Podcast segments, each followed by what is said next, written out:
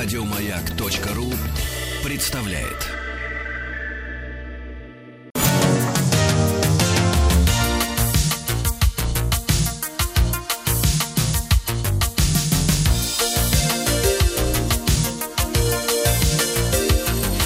Сергей Стилавин и его друзья на маяке. 6.32. Из Волгограда поступило сообщение. А где Стилавин? Вопросительный знак. Ответ приходит в 7.09. Я тут, ребятки. Здравствуйте. Здравствуй, Владуля. Доброе утро, Сергунец. Небольшая задержка в 40 минут, но это терпимо, правильно? Конечно. Вот, а, Владуль, я смотрю, тут вас заливает.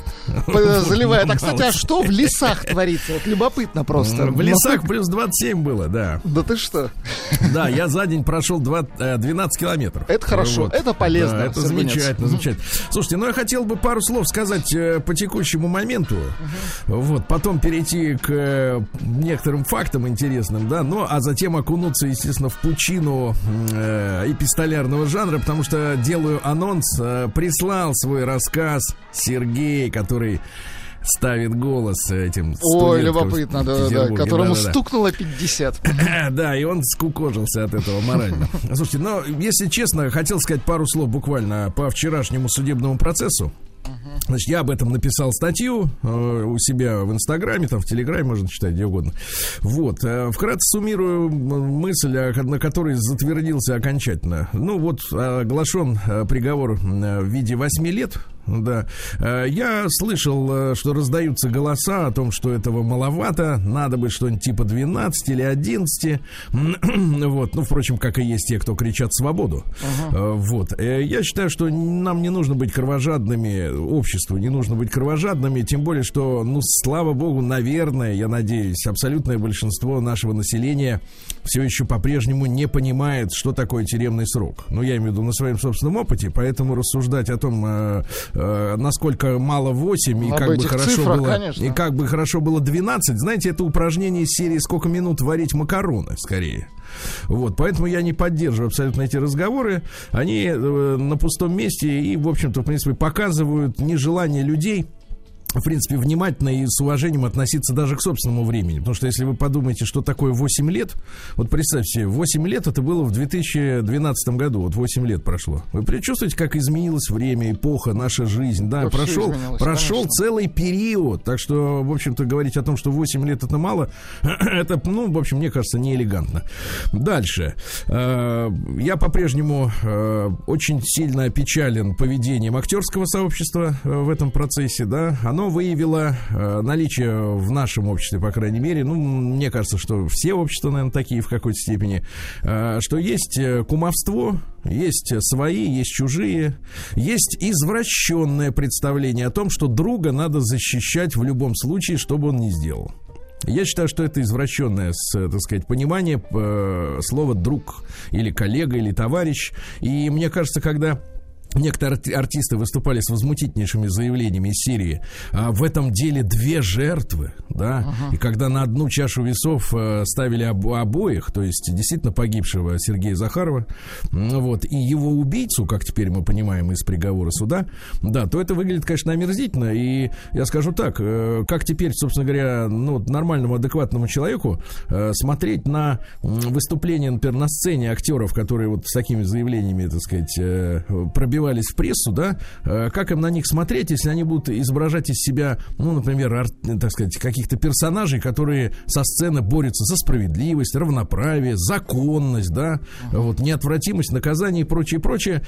Все это как-то вот очень дурно, мне кажется, пахнет. Очень дурно пахнет. Э, Я не понимаю, как вот, э, так сказать, как наше общество так сильно расслоилось, да, что, так сказать, свои воспринимаются как безгрешные. Это плохо. Вот. Но самое главное, что я хотел сказать, ребята, почему, мне кажется, это дело привлекло наше всеобщее внимание, а привлекло оно потому, что э, все мы боимся оказаться, каждый из нас, на месте этого несчастного водителя Сергея Захарова. Не в том месте, не в то время, не в том автомобиле. Какие там претензии предъявляют? Автовазу, да, говорят, мол, типа слишком хлипкие делаете машины, а джип Гранд Чироки слишком тяжелый, большой и крутой. Вот, э, эти абсурдные какие-то вообще вещи звучат. Но я скажу, что так, мы действительно, наше общество не имеет никакой, никто из нас никакой защиты, стоя на тротуаре, переходя через пешеходный переход, находясь вот в таком вот автомобиле или в маршрутке, или просто гуляя где-то, что очередной я не знаю, какие слова подобрать. Очередной, скажем так, да, человек, который позволит себе пьяным в состоянии наркотического опьянения или в другом виде сесть за руль и убить. И вот этот э, страх, страх перед тем, что на месте Сергея Захарова может оказаться буквально каждый из нас, потому что если, так сказать, э, э, если кто-то надеется отсидеться в Хаммере или в КАМАЗе, вот, то, в принципе, иногда люди выходят оттуда и ходят по тротуарам. И вот это вот ощущение беззащитности перед... Э, ну, скажем так, людьми, которые позволяют себе неадекватно, да, вести себя в общественном пространстве, без совести, без ответственности, без сострадания, без любви к людям вокруг себя, без заботы. Вот это самое страшное, мне кажется. Этот процесс как раз выявил эту тему. Мы беззащитны, друзья мои, перед теми, кому на нас наплевать. Вот что я хотел сказать.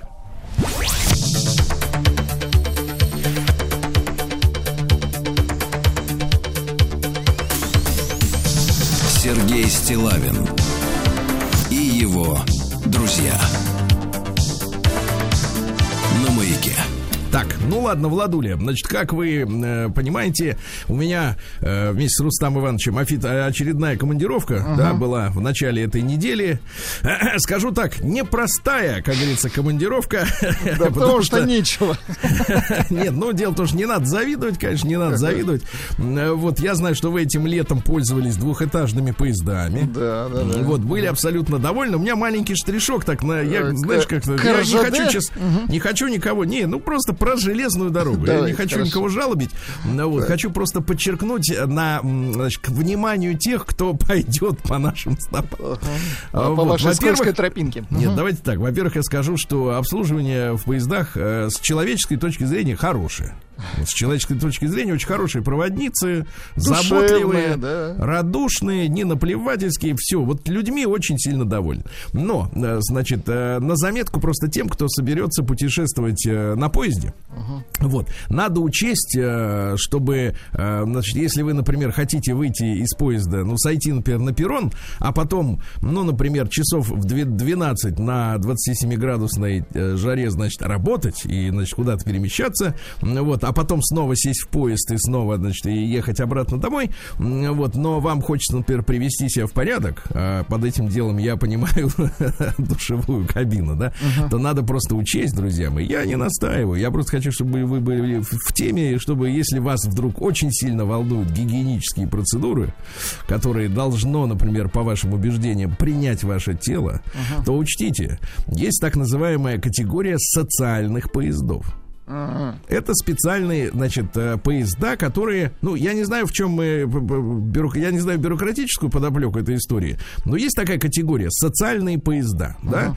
Причем, что самое интересное, в социальном составе социального поезда может быть, например, и вагон СВ, Ага. Естественно, купейные вагоны, которые, ну, по моему мнению, да, если мы говорим там ну, социальные, да, они не слишком вписываются, да, как СВ, спальный вагон, где в каждом купе только два места, значит, и цена там не, не маленькая, да, вот, в принципе, может этот, этот поезд называться социальным. Но неважно, это, это как бы не, это внутренние, видимо, какие-то вещи, но самое главное, что подобные составы, вот если он называется социальным, там напрочь отсутствует возможность принять душ. А.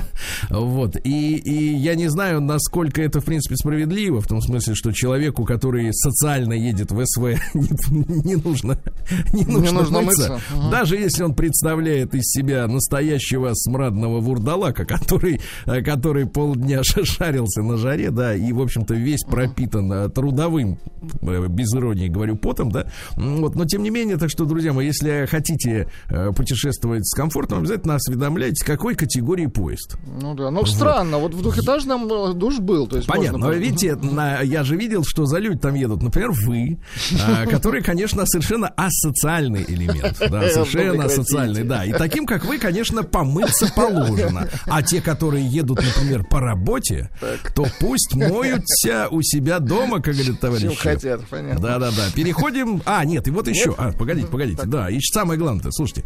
У нас же с Устам Ивановичем командировки посвящены а, знакомству а, со страной Росатом, да, у нас будет э, и в эфире специальный цикл наших таких уже обобщенных э, уже воспоминаний. Пока что это все настолько свежо, что отзывается, э, так сказать, э, в памяти очень яркими, да, такими вспышками.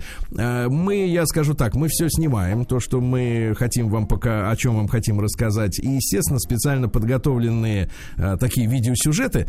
Знаете, информации очень много, но мы постараемся их разбить на какие-то там 15-20 минутные серии, чтобы это было удобно смотреть. Да, на канале Большой Тест-Драйв. Я думаю, что вот когда мы э, объедем всю нашу страну Росатом, вот, мы, соответственно, эти все видео подготовим. А пока что такое вот яркое у меня впечатление, поскольку я все-таки, Владик, из инженерной семьи происхожу. У меня все мои э, родственники, ну, ближайшие, они все С окончили техническим во- образованием, да, да. Да и вы изобретатель. Да, мне стыдно, стыдно, что я ро- уродился гуманитарием, Э, вот, потому что технари презирают гуманитариев. Ну, в общем-то, я честно скажу, есть за что. Я не про себя. Так вот, э, у меня папа и дед закончили с красным дипломом военмех. Так вот, э, э, я, конечно, подсознательно интересуюсь техническими моментами, и я, наконец, понял, ребята, в этой нашей поездке, потому что мы оказались в очень закрытом месте, куда вы никогда, я надеюсь, что вы никогда туда не попадете, и надеюсь, что это, это место на карте будет всегда закрыто для посещения и иностранных шпионов, и ротозеев, и Очень значит, хорошо, никчемной, правильно. никчемной публики, да, которая не нужна, но тем не менее, что интересно, вот в таком закрытом месте создан а, музей, который, соответственно, никто не может посетить из посторонних. Вот, и мы вам предоставим возможность посмотреть на экспозицию в одном из наших выпусков, но самое интересное, там находились наши советские бомбы. Ты понимаешь? И я выяснил, просто хочу с одним фактом вас познакомить с интересным. Ну, с моей точки зрения, с точки зрения гуманитария, который интересуется техническими моментами. Потому что некоторые люди, например, вообще не задумываются. Ну, к примеру, откуда берется электричество в лампочке, правильно? Откуда? Из розетки, естественно, правильно? Вот. А как взрывается бомба ядерная? Ну, как-то она взрывается, правильно? Что-то там нажимают кнопку, она и взрывается. А на самом Сначала деле... мелкая взрывается, а потом большая. Нет, да, ну вот вы правы, да. Так вот, там история такая, я не, немножко не об этом, но тем не менее вы в правильном направлении. История такая, что есть так называемый оружейный, ребята, плутоний. И это специально, я уже неделю назад рассказывал, что как раз обогащение, да, обогащение вот этого вещества, да, происходит в обычных реакторах, понимаете, да?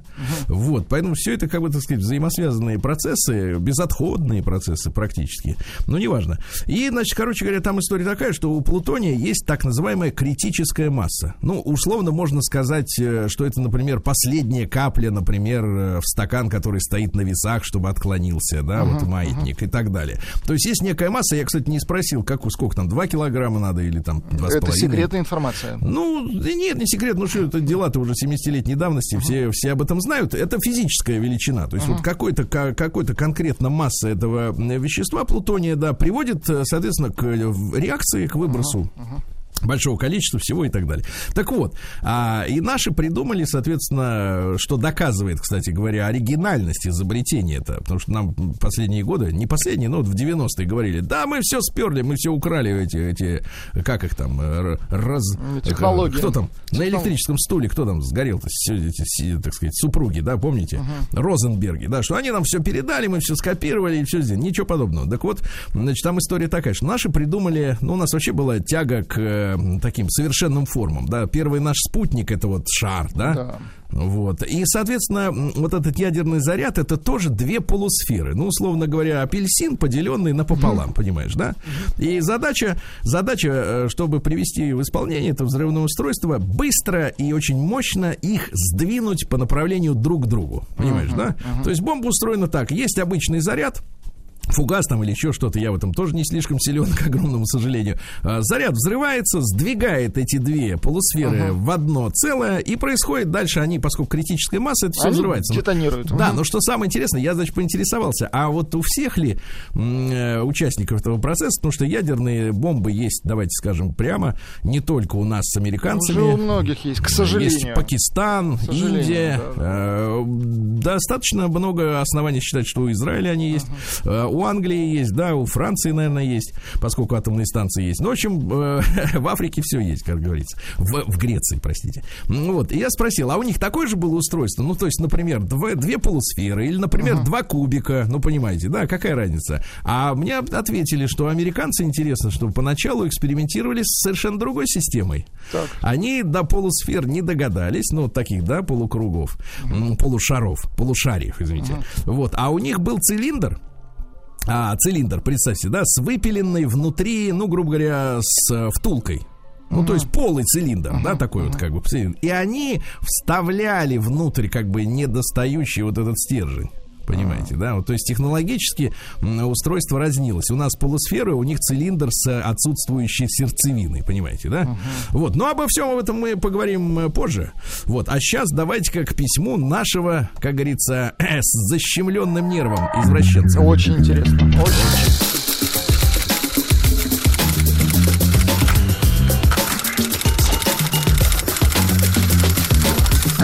Приемная нос. Народный омбудсмен Сергунец. Ну вот вы смотрите, да, э, говорите, что секретная информация, а уже из Ставрополя пишут, у плутония критическая масса 11 килограмм. Люди все знают. Видите, 11 килограмм, запомнили? Да. Ну и хорошо, ну и хорошо. Итак, э, письмо от Сережи. Я прямо сейчас его открываю, да, из Петербурга. Причем новое письмо на об, облег в форму вложенного док-файла. Ишь ты. И есть предисловие. Здравствуйте, Сергей. Во вложении продолжение моей истории. Письмо получилось большое, так как не хотелось упустить ни одной мелочи. Ох, как мы любим эти мелочи, да, Детали, они важны, конечно. Очень. Так все же в деталях, правильно. Если посчитаете нужным, то либо отредактируйте его, да, либо пропустите, э, вот, либо все-таки прочтите целиком. Итак, я открываю это письмо. Прямо сейчас открывается все. Вот оно открывается. И вот оно открыто. Здравствуйте, Сергей и Владислав. Кстати, когда письмо появилось, у меня возникло на экране сообщение. Этот документ содержит отсутствующие шифры. Интересно. Если вы знаете, друзья мои, что, что значит это? эта фраза. Документ содержит отсутствующие шифры. Это, Нормально это вообще нам построено? Не, по, не подвластно. Это технические термины. Да. Обороты. Ну, для, обороты. Да. Вам снова пишет Сергей, филолог из Санкт-Петербурга. Сразу просьба, если можно, то определите меня в вашей картотеке как Сергей Филолог, преподаватель сценической речи, а то мой защемленный нерв уже набил оскомину. Набил, я бы сказал так, изнутри. Ну, ему неприятно об этом вспоминать, конечно. Ну, неприятно и физически, и морально. Как ожидалось, моя история с попыткой преподавать в театральном вузе, где теперь учится девушка, которую я готовил к поступлению в этот вуз, получила продолжение.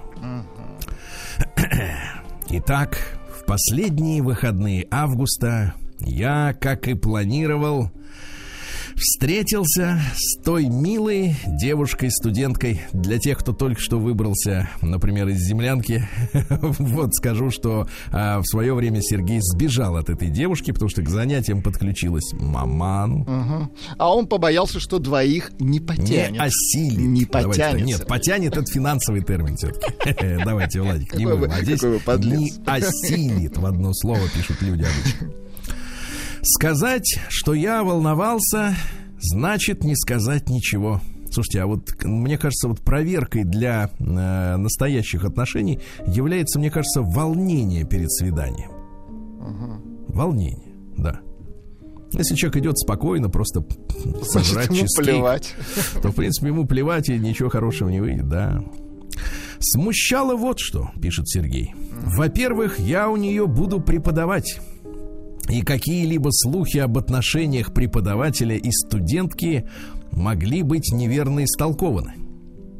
Во-вторых, все-таки разница в 25 лет, мягко говоря, настораживает. Не хотелось бы быть похожим на мною любимых возрастных актеров, которым седина ударила в бороду, а бес в ребро. В-третьих, свежи в памяти, но это если отношения зайдут очень далеко, истории Харви, Вайнштейна и прочих. А вы знаете, Сергей, а меня больше всего волнует в этой истории, вообще в вашей жизни, не увлекаетесь ли вы, например, какими-то историческими реконструкциями? Не, нет ли у вас, так сказать, в загашнике костюма Наполеона или еще чего-нибудь? Потому что все-таки Петербург Культурный город, да. Культурный не то, что культурный, а вот есть примеры. Ну, естественно. Так, Тоже, наверное, разница не меньше да, 25. Да. И это закончилось все очень печально. Да. Вот хотелось бы, хотелось бы, знаете, вот побольше гуманизма. Вот гуманизма, человечности. Хотя любовь, конечно, это прекрасная вещь. Да, пишет Сергей, давайте на этой фразе мы и закончим на сегодня. Да, еще до встречи я решил, что не буду стремиться поразить ее широтой размаха, как киса Воробьянинов Лизу. Ну, как вы помните, для дальнейшего впитывания материала нужно ознакомиться с первоисточником. Конечно. Так что, если кто-то не читал про кису, то у вас есть сутки, ребята, за дело. Киса это мальчик. Киса, киса. День дяди Бастилии пустую прошел. 80 лет со дня рождения. Ух ты, а ей уж 80.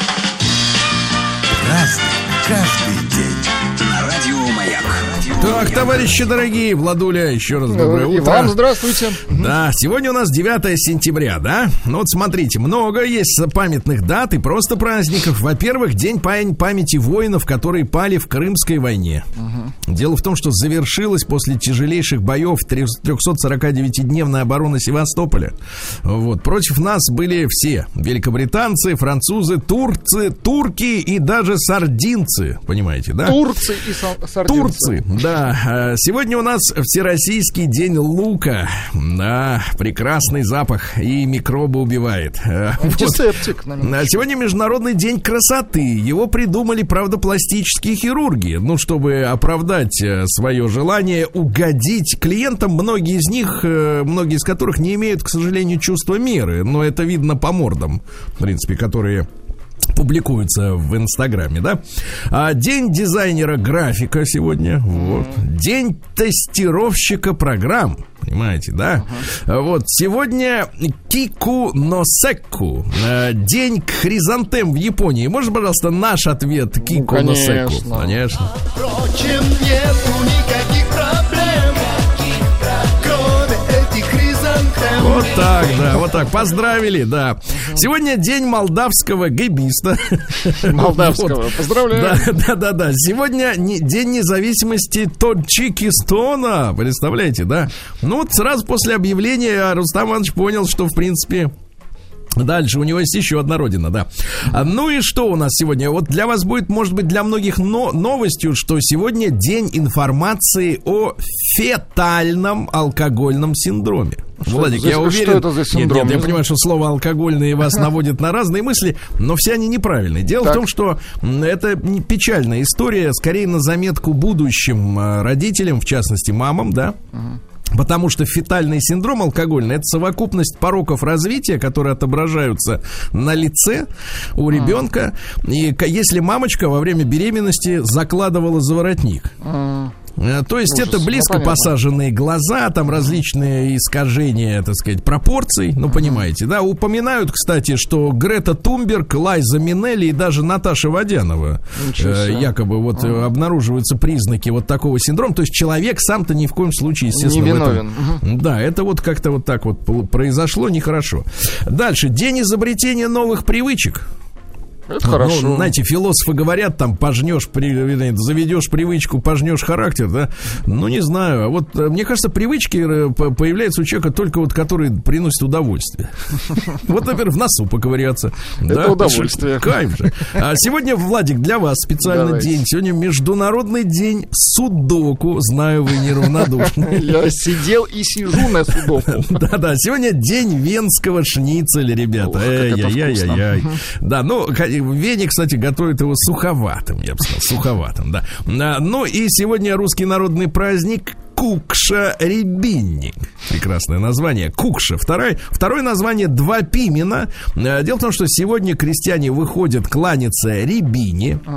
Собирают ягоды, да. А, Большой урожай рябины предвещает суровые морозы. Обратите внимание, много рябины или мало, да? Вот, рябину заваривали с чаем, варили варенье. В народной медицине применяли как антицинготное, бактерицидное и, Владик, в нашем своем возрасте это важно, Так. мочегонное средство. Очень да. хорошо. А бусы, бусы еще делают из рябины. Каждый день. Радио Маяк. Ну что же. Ну что ж, товарищи-то дорогие, что у нас сегодня? Сегодня в 1585-м родился Арман Жан де Плюси Ришелье, который Ага. у нас все называют Ришелье. Все его знают, естественно, по мушкетерам. Распиарили правильно? его, да. Вот, он, кстати, выступал за создание единого французского государства, и ему противостояли олигархи. Ну вот. Но у него очень много интереснейших, ребята, мыслей. Я вам сейчас прочту эти цитаты, а вы давайте-ка подумайте, ну, с государственной точки зрения, оцените эту мысль, потому что он был же премьер-министром одновременно и кардиналом, понимаете, да? Так вот, смотрите, умение обманывать наука королей, кто владеет, ну вот самая распространенная его цитата, это, естественно, кто владеет информацией, тот владеет миром. Это особенно Это важно работает сегодня. до сих пор, да, да, да. Э, Кто, тот работает до сих пор. Да. А про, про предательство это всего лишь вопрос времени. В государственных делах самое главное секретность, ну еще так личное есть. Я не сплю ночами для того, чтобы другие могли спокойно спать, да. А вот, а теперь вот да, на, на самом деле вот самое главное э, философия. Значит, выполняйте любое дело так, как если бы от него зависело все ваше будущее. Хорошо. Если бы народ слишком благоденствовал, было бы невозможно удержать его в границах его обязанностей. Ага, тоже хорошо. Или вот, например, смотрите, дайте мне шесть строчек, написанных рукой самого честного человека, и я найду в них то, за что его повешу. Ну и давайте самый главный, 22 две цитаты.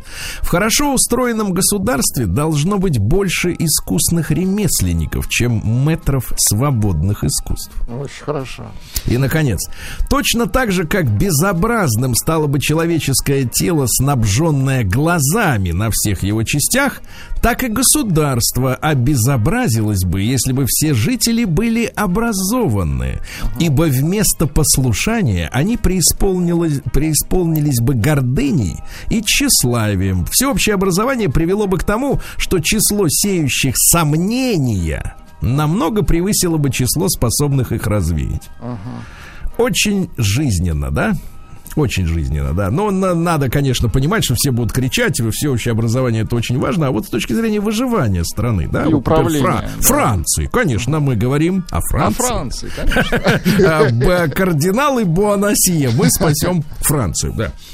Сегодня в 1737-м Луиджи Гальвани родился итальянский физик. Он открыл биоэлектрические процессы в организме. Ну, помните, он э, запихивал электроды в лягушку, Лягушку, мертвую, да, она дрыгалась. а она чуть не пела. Да-да-да, он считается, кстати, да, одним из прототипов доктора Франкенштейна. Ну, понимаете, да, он же еще и сшивал из разных частей. И они тоже двигались, понимаешь, да. Ну, вот он писал трактат свой о силах электричества при мышечном движении. Достаточно элегантно описывает, как он там лягухи куда туда-сюда. да. Вставлял. Мгм. Ну, в общем, экспериментатор, что делать, да. Вот такая вот история. Да, э, так, в 1769-м Иван Петрович Котляревский, это э, украинский писатель, вообще основоположник тамошней литературы. Я понимаю, что от вас не могу требовать э, знания этой прекрасной Тамошней литературы, литературы. э, поскольку мы нет сведений, вошла ли она в золотой фонд мировой. Да, но вот пьеса под названием «Наталка Полтавка» Может быть, пару буквально строк. Да, пожалуйста. пьесы. Из пьес пару строк, но, к сожалению, в переводе. А, в переводе, я думал. Веют, но иначе вы бы совсем ничего не поняли. Веют ветры, веют буйны, и деревья гнутся. Ой, как стонет мое сердце, а слезы-то не льются, а? Ну, складно. Складно, но не на уровне все-таки Байрона, а? Да-да-да, не Байрон, А В конечно. 1776 сегодня утверждено новое название, которое вы все прекрасно знаете, Соединенные Штаты Америки. Вопрос к знатоку в общем-то, судоку. А как назывались США а, до этого дня? Варианты. Какая-нибудь федерация. Ну, это какая же федерация? Федерация, когда равные объединены в одно. А тут, понимаешь ли, знаю, а, да, честно. объединенные колонии Америки. Мол, как. То есть. United Colonies of America. Красиво звучит. кстати. UCA, да. А Сегодня Сергей Петрович Трубецкой родился в 1790 году. Ну, вот один из декабристов, который был трусом. Вы помните, да, он не явился на, э, соответственно, Сенатскую площадь, он руководил Северным обществом, э, составил манифест к русскому народу, а в день э, мероприятия не явился. Хитрец. Вот так вот. Да, да, да, да, да. Ну вот не явился. А, друзья мои, в 1828 родился еще один наше все, извините за такой оборот речи, Лев Николаевич. Лев Николаевич сегодня родился. Ну, Представляете, у него же в свое время была депрессия. Депрессия, В он страдал ей. Он уже был, что значит в связи с чем? Человеку не нужен повод для депрессии. Что вы Культурному, думаете? я понимаю. Ему было 3-4 года, ну Хорошо. вспомните себя, да? Он отправился в башкирский хутор Каралык в Самарской губернии, чтобы лечиться новым и модным в то время методом. А как вы думаете, чем? Кумысолечением. Да-да-да. Он э, собирался находиться в Кумысолечебнице, неподалеку от Самары. Да-да-да. И там он жил в башкирской юрте, питался бараниной, принимал солнечные ванны, пил кумыс, чай, развлекался игрой в шашки. И в первый раз он туда поехал, теперь, внимание, на полтора месяца. Вот у вас есть в жизни полтора месяца, чтобы подлечиться? У Нет. нас в жизни нет, Сергей, Потому к что вы сожалению. очень далеки от графьев. Да-да-да. Да. А потом уже он туда вернулся, когда написал «Войну и мир». Опять ухудшилось здоровье, опять депрессия. Опять написал он кумыс. так. Да-да-да. Тоска и равнодушие прошли. Чувствую себя приходящим в скифское состояние. Ну, то есть воин. Бодрое. да. И, все интересно, и все ново. Вот, и так далее, и тому подобное. Видите, как можно кумысом. Там же, кстати говоря, сколько? 3, 4, 5 Ну, там да? есть градус, да, небольшой. Там но есть чем лечиться. И вообще Нет, микрофлора за прекрасна. полтора месяца можно нормально да, а потом, да, а потом он стал э, э, так вылечился, что стал христианским анархистом. Вот, ну и, а, значит, теория у него была такая, он там опрощенец, все дела, там ходил в толстовке, вы помните, да, толстовка это, ребята, не, Не с то, капюшоном, сейчас, да. А, вот это фуфло, а, соответственно, просто вот рубашечка хорошая. Добровольный отказ каждого члена общества от исполнения любых государственных обязанностей, будь то воинская повинность, уплата налогов и так далее. Мгм, Прекрасно. Гуляй. Слушайте, а его ведь расстреляли бы в 18 году. Ну вот если бы не, не так вот не вышло бы все, а? Ну как вот, э, смотрите, добровольный отказ каждого члена общества от исполнения любых государственных обязанностей. Анархист. Мгм. Ну, посмотрите на общество, их и, ник- и так никто не хочет исполнять. Как их заставить это сделать? Вот, вот в чем вопрос. Цитаты. Давайте, цитаты. Не слушайте тех, кто говорит дурно о других и хорошо о вас. Вот. Вот. э, какой ужасный умственный яд современная литература. Но современная Льву Николаевич. Э, Вот, может, дело выправилось. Сейчас это уже классика, да. Да, да, да. Вот. И великие предметы искусства только потому и велики, что они понятны и доступны всем. Слушайте, а вот это, на- хорошо. Вот это хорошо. Вот на заметку этим рисовальщикам Э, и прочим да? мазилам, да, да. Счастлив тот, кто счастлив у себя дома. Хорошо, да? Хорошо. А то, знаешь, бывает, придет на работу, перья выпустит, а домой, а домой, А домой не хочет. А домой не хочет, дома-то там его... Да. Счастье, ну вот самая блистательная его цитата, мне кажется, счастье – это удовольствие без раскаяния. Красиво. Хорошо, да, потому что, ну, бывает тут хорошо с женщиной, да? Бывает хорошо, а потом стыдно, да, Сергей? Да, сразу практически. Что ж потом-то? Кто там, кто там часами-то это? Да. Ну и, наконец, жениться надо только тогда, когда Нет, жениться никак. надо на сироте. Ой, это Не, не нет, то. когда иначе никак. Вот видишь, когда история такая. А дальше в 1886 в столице Швейцарии Берни подписана конвенция об охране литературных и художественных произведений. Ну, Вот это было первое международное, потому что были там внутри Англии какие-то такие бумажки, да? Ну, Международное соглашение соглашения в области авторского права. А потом, смотрите, интереснейший человек родился в 1890-м э, Курт Цадек Левин. Ну, его называли сначала немецким, а потом американским психологом, значит, э, которую м, американскую социальную психологию развивал и, э, значит, участвовал, например, в создании теории культурного развития Льва Выгодского. Это наш человек. Это в эту группу, круг Выгодского, так называемый, э, в- входили ученые из Москвы, Санкт-Петербурга, ну, Ленинграда, простите, уже советского, Харькова. Туда входил э, Сергей Леж- Эйзенштейн, кинорежиссер, интересно, да? И вот психолог Курт Левин. И история такая, что, э, значит, смотрите, какая история, что самое важное. Легче изменить индивидуумов, ну, вот говорят себе, да, там, изменись, да? Легче изменить индивидуумов, собранных в группу, чем каждого из них в отдельности. Отсюда теория всех этих тренингов. Понимаете? Вот всех тех групповых занятий по изменению, так сказать, психологии человека, понимаете, да? То есть отдельно работать с человеком, ну, вы знаете, по Сложнее. ценнику, ценнику Добина это дорого и И бесполезно. бесполезно, точно. Бесполезно, абсолютно. Особенно Ну вот. мужчины не меняются. Да-да-да. Ну и что у нас э, любопытного? И сегодня в 18 году, конечно, родился один из тех людей, один из тех столпов, который подарил нам наше детство. Вот. И эти книги никуда не делись, поэтому и вашим детям он может подарить то же самое, потому что Борис Захадер, наш замечательный поэт, переводчик, который сделал русским Винни-Пуха, э, Мэри Поппинс, да, и прекрасные стихи э, и про маленького енота я вам почитаю, э, ну, буквально через пару минут почитаю. День дяди Бастилии пустую прошел. 80 лет со дня рождения. Ух ты, а ей уж 80. Разный, каждый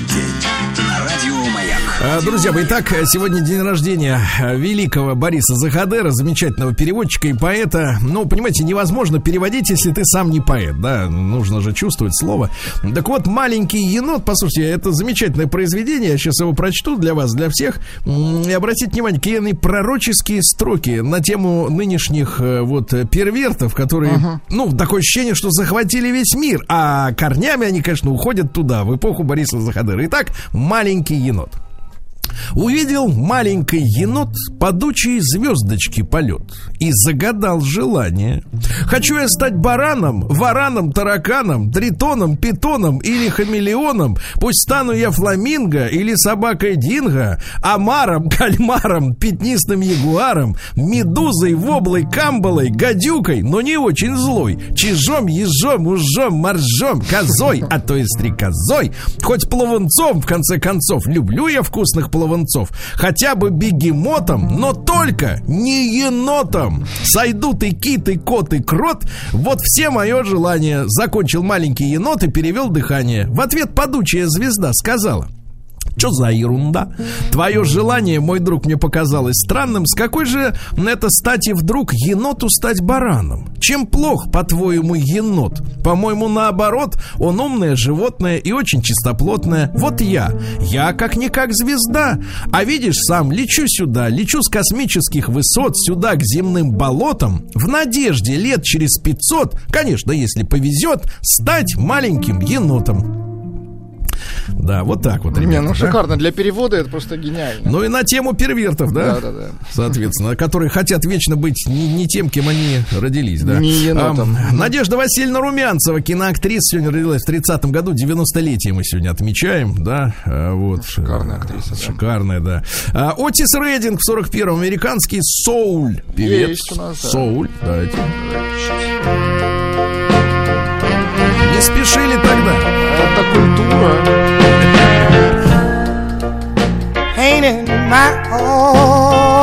Понимаю, не надо, не надо, не надо. класс. А В 51 году родился Майкл Китон. А, Вообще Дуглас, фамилия у него настоящая. Но он говорит, буду Китон, как плащ. А, Вот, американские киноактеры и Бэтмен, и возвращение Бэтмена, ну, наверное, видели. Ну, Да, известно, да, конечно.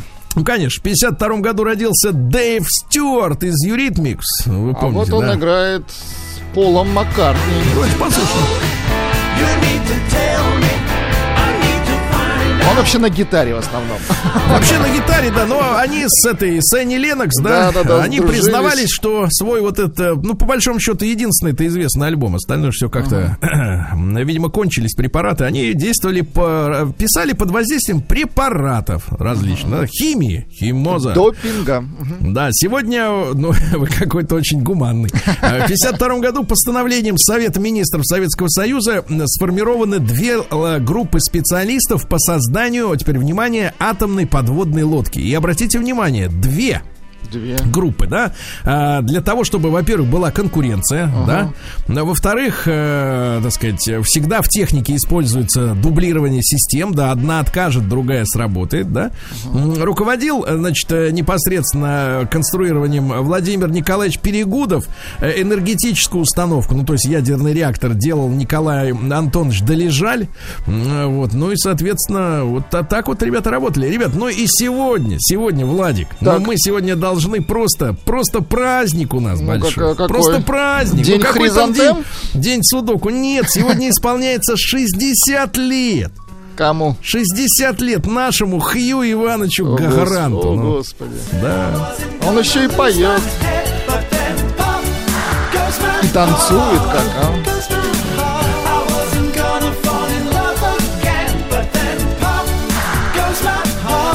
Прекрасный, прекрасный retrowave, да, такой? Да-да-да. Э, Да, из фильма э, «Слова и музыка», музыка, по-моему, называется. да-да-да. Но в нашем прокате называлось как-то по-идиотски, как обычно.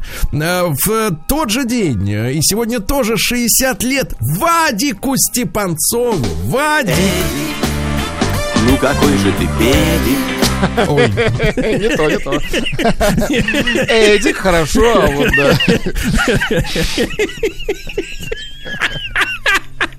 прекрасно, прекрасно. Это искусство. ну, это вопрос же, это же вопрос, это не, не утверждение, конечно. А ответ должен быть такой, какой, никакой. Какой-никакой, а вот, а вот такой. такой, да. Ну что, сегодня в 65-м году Тибет стал автономным э, регионом э, Китая. Да, ну это смотрите, э, интересно, что браки среди тибетцев, Так. ну у них же тоже есть семьи, естественно, иначе бы они давно кончились уже тибетцы. Они же не умеют, как вот на Западе-то. Ну, вот, э, предполагали одобрение со стороны ламы, то есть главного священника, да, и астролога. То есть обязательно надо сравнить гороскопы, понимаете? Иначе сойдутся какие-нибудь А несовместимые потом люди. разбегутся. Зачем? Понимаешь, в нужно? чем проблема-то, Владик? Ведь э, с одной стороны, м, А вы, конечно... кстати, Сергей, вы же эзотерик, я так понимаю. Я, да, я с Палычем Глобой, как говорится, вот в одной лодке. Вот, но тут понимаешь история какая? Нет, на самом деле, конечно, только талантливые астрологи могут что-то Ну, сказать. есть шарлатаны, это согласны. Да, очень много ненаучных как бы историй. Но проблема в чем? Люди встретились друг с другом, да? Они друг другу понравились. Женщина это называет химией, правильно? Вот. И они ни о чем друг друга не спрашивают, к сожалению. Какие твои родители, о чем ты мечтаешь, хочешь ли ты детей или не хочешь, да? Вот они увлечены друг другом, а потом вот страсть немножко ослабевает, и они вдруг оказываются в одной, как говорится, лодке, опять же, будем, не будем, да, а, повторяться, но с человеком чужим по м, по убеждениям, по каким-то вещам, да, потому что, э, так сказать, секс, он, это вещь хорошая, он помогает сгладить углы, да, помогает не замечать целлюлит, как говорится. А потом крысы первые бегут с а корабля. да, а потом внимание так посмотришь на человека, а что я с ним делаю рядом? Да, вот а в этот момент как бы вот так вот. Ну и сегодня, друзья мои, что у нас? Эм, В 84 году в Москве в колонном зале Дома Союзов открылся безлимитный поединок между Анатолием Карповым и Гарри Каспаровым. Они играли До до марта, по-моему, следующего года. Ну, в общем, были истерзаны этим матчем.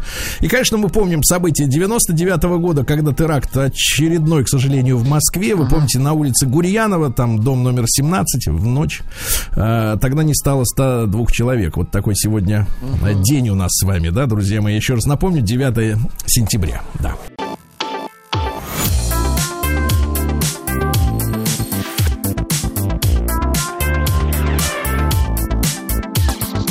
Сергей Стилавин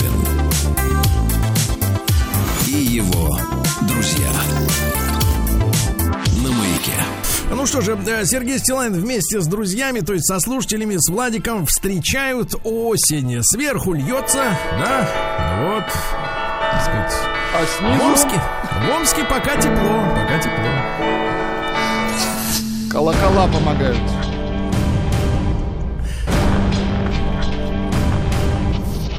Новости региона 55. Что ж, товарищи, омским труженикам разрешили прогуливать работу один раз в год. Прикольно. Вот. Один раз в год. А, дело в том, что вступил в силу федеральный закон. Вот номер, номер не вижу, номер, номера нет, но требовать можно один раз в год прогулять законно. Вот и все. Хорошо. Может, нет, сегодня уже начали работать, не получится. Значит, Амич увез 14 тонн щебня с участка, где ремонтировали дорогу, надеясь, что это будет незаметно. Ребята, вот этих варюк, по мелочи которые, да, не те, которые просто не привозят на место щебень. А те, А те, которые, которые тырят, с места. те, Так. которые тырят, вижу повсеместно. Стоит только начаться с каким-то ремонтным работам, и нет людей в оранжевых жилетах, тут же останавливается какая-то машина, и человек начинает лопаткой себя отгребать. Песочек, щебень, твари. Подлецы, согласен. Да, а Мич э, после развода с женой разбил автомобиль тещи. Вот, видите, как разбил. Омский предприниматель, сейчас скажу, Ашот Сарксян. Омский. Се- э, может сесть э, в тюрьму на 7 лет за взятку. Дело в том, что у него есть, э, ну, были до суда, две строительные фирмы, и чтобы, видимо, заказики капали, заказики на строительные работы, он приплатил 200 тысяч рублей взятку. Да. Ну, а теперь, вот, кстати, да, занимается строительством дорог в Калачинске. Да, вот так вот. Это у него, наверное, щебень-то стырили. Да, а Мич э, пытался сдать на права при помощи шпионских средств. Представляете, да. Подлец. Ранее его э, в 39 лет лишили прав за вождение в пьяном виде, и при таком лишении новые водительские удостоверения возвращают или делают э, при помощи пересдачи экзаменов, вы понимаете, да? Вот, за 30 тысяч рублей он купил скрытую камеру в интернете, замаскированную под пуговку. Ну, фактически он насмотрелся про Шурика, да, фильмов. А Во время сдачи на права в экзаменационном отделе ГИБДД мужчина вел себя странно, что не ускользнул от внимания инспектора. А меча поймали, у него изъяли видеокамеру в, в пуговке, аккумулятор, персона, портативный Wi-Fi маршрутизатор, м, который передавал сигнал, и мобильный телефон. Вот такая вот история, да. А московский магазин оштрафовали за то, что он предлагал скидки а мечам. Смешно. Нет, говорит, пусть они сами. Знакомство с мужчиной преподнесло Амичке неприятный сюрприз. Так. 49-летняя женщина познакомилась с э, пьяным мужчиной. Они сидели на лавочке, когда она отвернулась, он и говорит, смотри, селезень полетел. Из сумки украл телефон за 7 тысяч Вот рублей. урод, а. Вот урод. Нет, не урод, а что ты с пьяным-то делаешь? Зачем? А в первые выходные осени амичи сделали выбор в пользу пьянства. Такой заголовок не очень хороший. Вот. Ну и давайте чем закончим. В Омском общежитии студентов атаковали усатые твари. О ком идет речь или о чем? Прусаки, Будущие, так. да, будущие дорожники рискуют развить в себе инсектофобию. Это боязнь насекомых. Дело в том, что на них изо всех щелей лезут, конечно, как вы догадались, тараканы. Ну и давайте, наконец, два хороших сообщения. Вернее, одно хорошее, а другое похуже чуть-чуть. Первое хорошее. В месяц амичу на еду Так, нужно 5000 рублей. да класс. 5. Да. Вот. Ну и, наконец, струи мощно фонтанирующего канализационного колодца затопили Омский дворик, дворик по адресу 5 Кордная, 67А. Подъезжайте. С ведрами.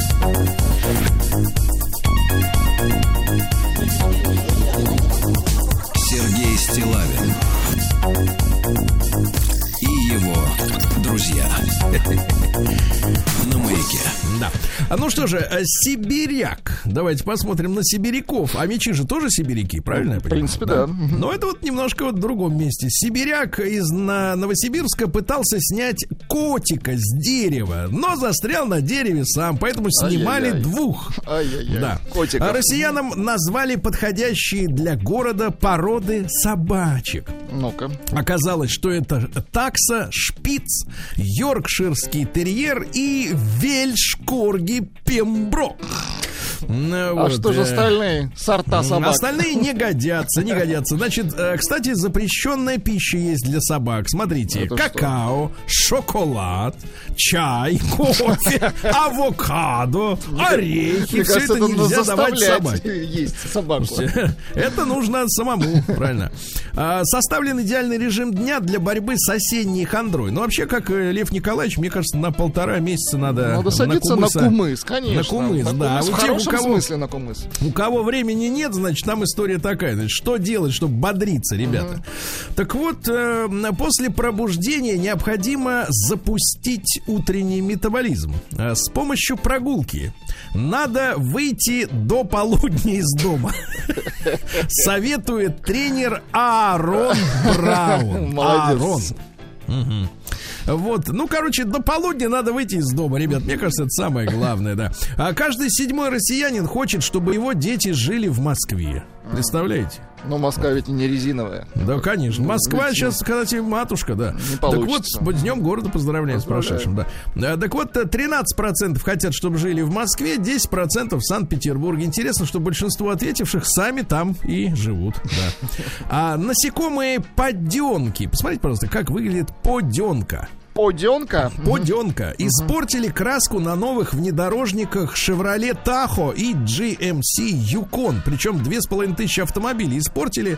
Ну, их покрасили, а насекомые по ним Ну, стали... такое мерзкое, на стрекозу лазить. похоже немножко. На чуть, что? По, чуть помельче. Мел- мелкая стрекоза, короче. Гадость какая, да? Мерзость, да. Вот, названы продлевающие молодость продукты. Но трудно продлить то, что прошло, правильно, Конечно Владик? же, кумыс. Нет, это, это нервы. Да, а в принципе, э, самое главное это три чашки зеленого чая О, ежедневно. Также, друзья мои, оливковое масло, рыба и льняное се- семя. Семя, семя чье? Льняное, льняное, да. Хорошо. Проехали. Дальше. Э, Мощнейший за полвека ураган вынес на берег э, Приморья загадочный корабль. Вы представляете? Корабль признак. Сейчас обыскивают, Призрак под ищут, парусами. ищут вин-код, чтобы понять, что выяснило, вылетело тогда. Значит, э, поставщики аудиокниг рассказали, какие записи россияне слушали этим летом. На первом месте Лев Николаевич, сегодняшний юбиляр. Поздравляем еще раз. На да. втором Федор Михайлович, которого тоже хотят выкинуть из школьной программы. На третьем. Михаил Афанасьич. Э, Вот на четвертом Владимир Владимирович. Да, тоже писатель. И на пятом Николай Николаевич. Э, Вот, как вы думаете, кто и Николай Николаевич? Николаевич, конечно, Дроздов. Мне кажется, на этом стоит остановиться. Наука и жизнь. Давайте. Психологи назвали способ э, для женщин избавиться от синдрома стервозного лица. О, как ты Ну, когда у давайте. женщины э, личико злобное, вот, как будто она все презирает, ей все не нравится, да, поджатые губки, брови сведены, значит, как избавиться? Расслабиться. Расслабиться, девчонки. Ну не, не морщите вы лобики-то. Ну зачем? Потом никакая гиалуронка не поможет. Ну будьте добрее, что ли, людям.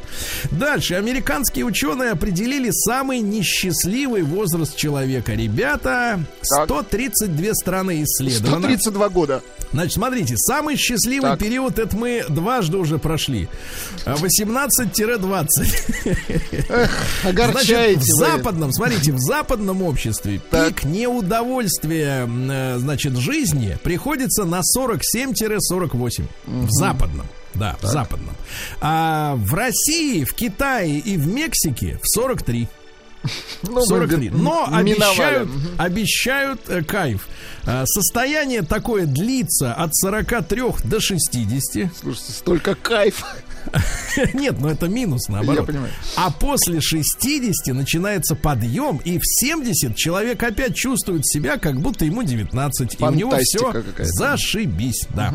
Дальше. Э, алгоритм искусственного интеллекта сгенерировал объяснение, почему не нужно его бояться, искусственного интеллекта. Мы же с вами боимся, помните, Ну, потому что мы не поднимали. понимаем, да, как он Да. работает. Так вот, э, успокоил нас искусственный интеллект. Он сказал, что истребление человечества, несмотря на то, что много злых, тупых, э, значит, э, придурков, злобных, да, м, вот, э, несмотря на это, он пишет следующее: истребление человечества это бесполезное занятие. Пока что бесполезно. Ну, то есть у него пока нет средств для Ну, того, чтобы всех тут, самоуничтожение, замочить. Да. А вот оценено влияние смартфонов на память человека. В любом случае, если у человека есть смартфон, он запоминать начинает хуже. Лучшими отцами сочли мужчин с лишним весом. Вот, очень хорошо, да. А, ну и ж чем закончим? Давайте пересадка экскрементов помогает справиться с алкоголизмом. Так, хорошо. Но на это мы пойтить.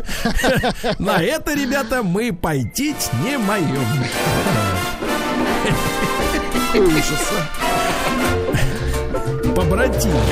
Новости капитализма. Да, э, в, в штате Джорджия в Америке козел проник в машину полиции и съел там все документы. Все. Вот козел, а.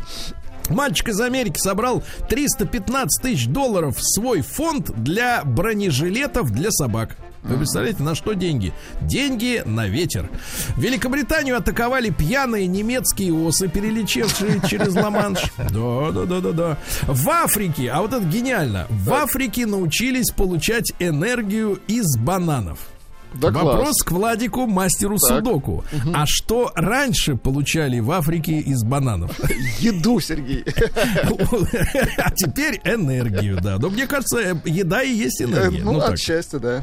Да. А в США взрослый мужчина притворился подростком и пошел в школу. Вот Молодец. хорошо, потому что надоело быть взрослым. Хватит, ему Ну, это 21 осень год. просто наступила. Бабушка, да, бабушка в Англии э, всю жизнь хранила тайну и решила раскрыть ее маленькой внучке. Она сказала, милая моя, я всегда любила женщин. Ну, вот отличная тайна бабушки, да? Умница, так. Вот, в Бристольском университете запретили говорить студентам о похудении. Вот. Чтоб в, британских, да. в британских школах появятся уроки по ЛГБТ+.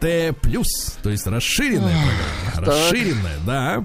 Ну и, наконец, давайте-ка посмотрим, что интересного. В США, вот замечательная новость, и закончим. В США э, высшее учебное заведение отстранило от работы преподавательницу, которая несколько лет притворялась чернокожей. Да класс. Как нам с ними жить-то на одной планете? Нам с ними только на одном колене жить. Россия Не, ну вы сравните вот это вот уродство, да, и то, что какая прелесть у нас. Да, Давайте у нас же прелесть. совершенно вот нормальные, скучали вменяемые люди. прелести, давайте. Даже вот, даже вот, знаешь, подлые, все равно какие-то, какие-то родные, да, какие-то родные. Вот, например, в Серпухове, вот от меня тут недалеко Серпухов, прекрасный, красивый город. Так вот, кстати, там делают вкусную пиццу. Если что, заезжайте. Это не реклама, хорошо. Нет, просто я факт подтверждаю все. В Серпухове от родителей школьников потребовали туалетную бумагу и полотенца. Значит, От вопрос, родителей, отлично. Вопрос ко всем нам, к вам тоже, Владик. Вы когда-нибудь в школе видели полотенце? Полотенце никогда. В советской школе никогда. Зачем оно? Я туалетную бумагу редко видел, а полотенце никогда. Нет, нет, я о туалетной бумаге читал. Да. Дальше. Московский курьер, помните скандальчик тут на днях вы- выяснился, выяс- всплыл скандальчик, что московский курьер по доставке еды э, переписал себе телефон клиентки и написывал ей сообщение. Курьер Анатолий. Кстати, а чем занимается Анатолий с четверга по вторник? А вот мы сегодня узнаем в 10 часов утра. Да. Так вот, курьер э, предложил клиентке провести вместе полчасика. Хотя бы пол- Да. полчасика. Хотя А, бы. просто, говорит, мне понравилась она. Симпатичная, веселая бабенка, да. Да, Ну, класс. Молодец, такое романтик, дело. да. А теперь харазмин, теперь харазмин. А, Жители Подмосковья пытались приготовить шашлык, но устроили пожар. Представляете, как нехорошо. А Жительницу Пензы оштрафовали из-за фото носочков с конопелечкой. Мгм. Вот, ребята, оказывается, нельзя эти изображения, ну, так сказать, публиковать, понимаете? Не надо. Если вы как бы оступились, не надо другим То об этом. одно лицо просто, да. И смотрите Вот на них. сидите со своими носками и смотрите на них и радуйтесь. Или лучше ноги грейте, да? Э, Мужчина обстрелял пчеловода из-за любви э, к женщине и после этого напал на полицию с мачете, потому что у него кончились пули.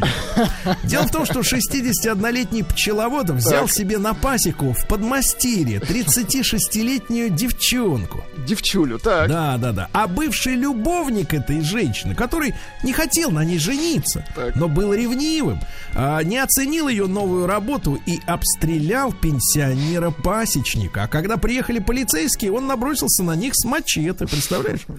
Вот какие история, люди. да. В Пятигорске полиция начала проверку по факту демонстрации порно на панно ко Дню Победы. Отвратительно. М, Мерзавцы, да? А Дальше. Пенсионерка из Москвы самостоятельно раскрыла преступление и нашла бандита. О, какая молодец. Вот, да-да, вместе с 21-летней внучкой они вот такие два следопыта. Представляешь, исчезли 80 тысяч рублей, она сама нашла Мерзавцы, да. Миссис На. Урале, на Урале два мальчика 8-11 лет сбежали из дома, потому что не хотели идти в плохую школу. Вот, хорошо. Школа да. до чего доводит. Да, ну и давайте парочку сообщений. Во-первых, в Рязанской области школьница обвинила 54-летнего педагога в рукоблудии на уроке. Нет, обвинила, да. Ну и, наконец, ребята, рекорд. Мы с вами регуля- регулярно с вами обсуждаем те суммы, которые мошенники вынуждают переводить им, ну, доверчивых или а- охмуренных каким-то образом людей. Выстригают из людей. Новый рекорд, ребята. Давайте. Москвичка перевела грабителям э, цифровым 7 миллионов 700 тысяч рублей. 7 миллионов. 700. И это не последний день.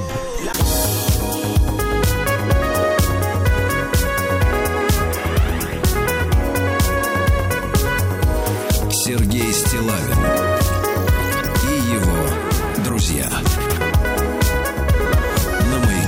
что ж, нас слушают достаточно внимательные люди. Вот комментарий из республики Марий Эл. Москва не резиновая, сказал сочинец питерцу. Да, а все это услышали в Марий Эл. Да, ну понятно. Значит, товарищи, у нас есть интереснейшее сообщение от Минпромторга. Так. Это могущественное ведомство, впрочем, как и любое ведомство, да? Э, Так вот, в Минпромторге назвали анахронизмом, перевожу на русский язык, неэффективным, устаревшим средством, да, э, книгу жалоб и предложений. Вы помните, что в каждом магазине висит э, в специальной пластиковой такой вот кармашке, да, такая книжка, книга жалоб и предложений, куда надо писать жалобы. Она на веревке.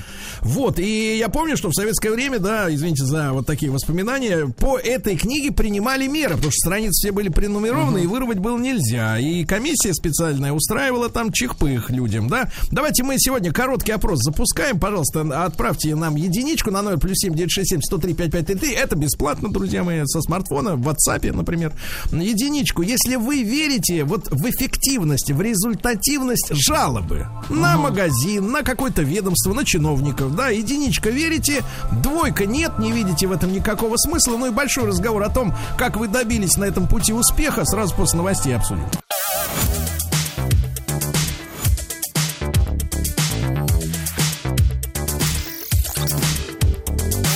Сергей Стилавин его друзья. На маяке. Товарищи дорогие, ну что же, Минпромторг э, назвал э, анахронизмом слово, как говорится, греческого происхождения. Книгу жалоб и предложений, которые испокон веков висели в советских магазинах и учреждениях культуры, искусства, да, можно было на какого-нибудь артиста нажаловаться, например, да. На А, заслуженного, да? Говорят, да, на, на гениального, как по последнее время говорят о, о любом из них. Так вот, э, книгу жалоб решили упра- празднить, ну, наверное, вместо него, как сейчас принято в цифровую эпоху, на место нее а, э, по- поступит в обязательном порядке какой-нибудь портал, да, вот, э, какие-то, которые сейчас в качестве эксперимента скорее работают, да, в регионах. Но, тем не менее, друзья вот давайте короткий опрос, пожалуйста, проголосуйте. Еще раз напомню, это бесплатно. Единичку при- э, присылайте на наш номер WhatsApp, плюс 7967 103 5533, если у вас, если вы верите в результативность жалобы, вот вам что-то не понравилось, вы требуете жалобную книгу, идете на какой-нибудь портал, сайт, да, пишете там свою вот эту, как, как это называется, Владик, донос, нет? Ну, жалоба так Ну, называется. конечно, жалобы, никаких доносов. Вот. Ну и, соответственно, после этого вы видите, что принимаются меры. Через день, через неделю, через две. Обидчик, например, наказан. Грязь, за, так сказать, убрана, Устранена. да, яма в асфальте заделана. А, так вот, единичка, если вы знаете или верите, по крайней мере, в результативность таких жалоб, то есть вот этой обратной связи с теми, кто может принимать решения. Двойка нет, все это бесплатный, как говорится, номер, как говорят люди специальные, да.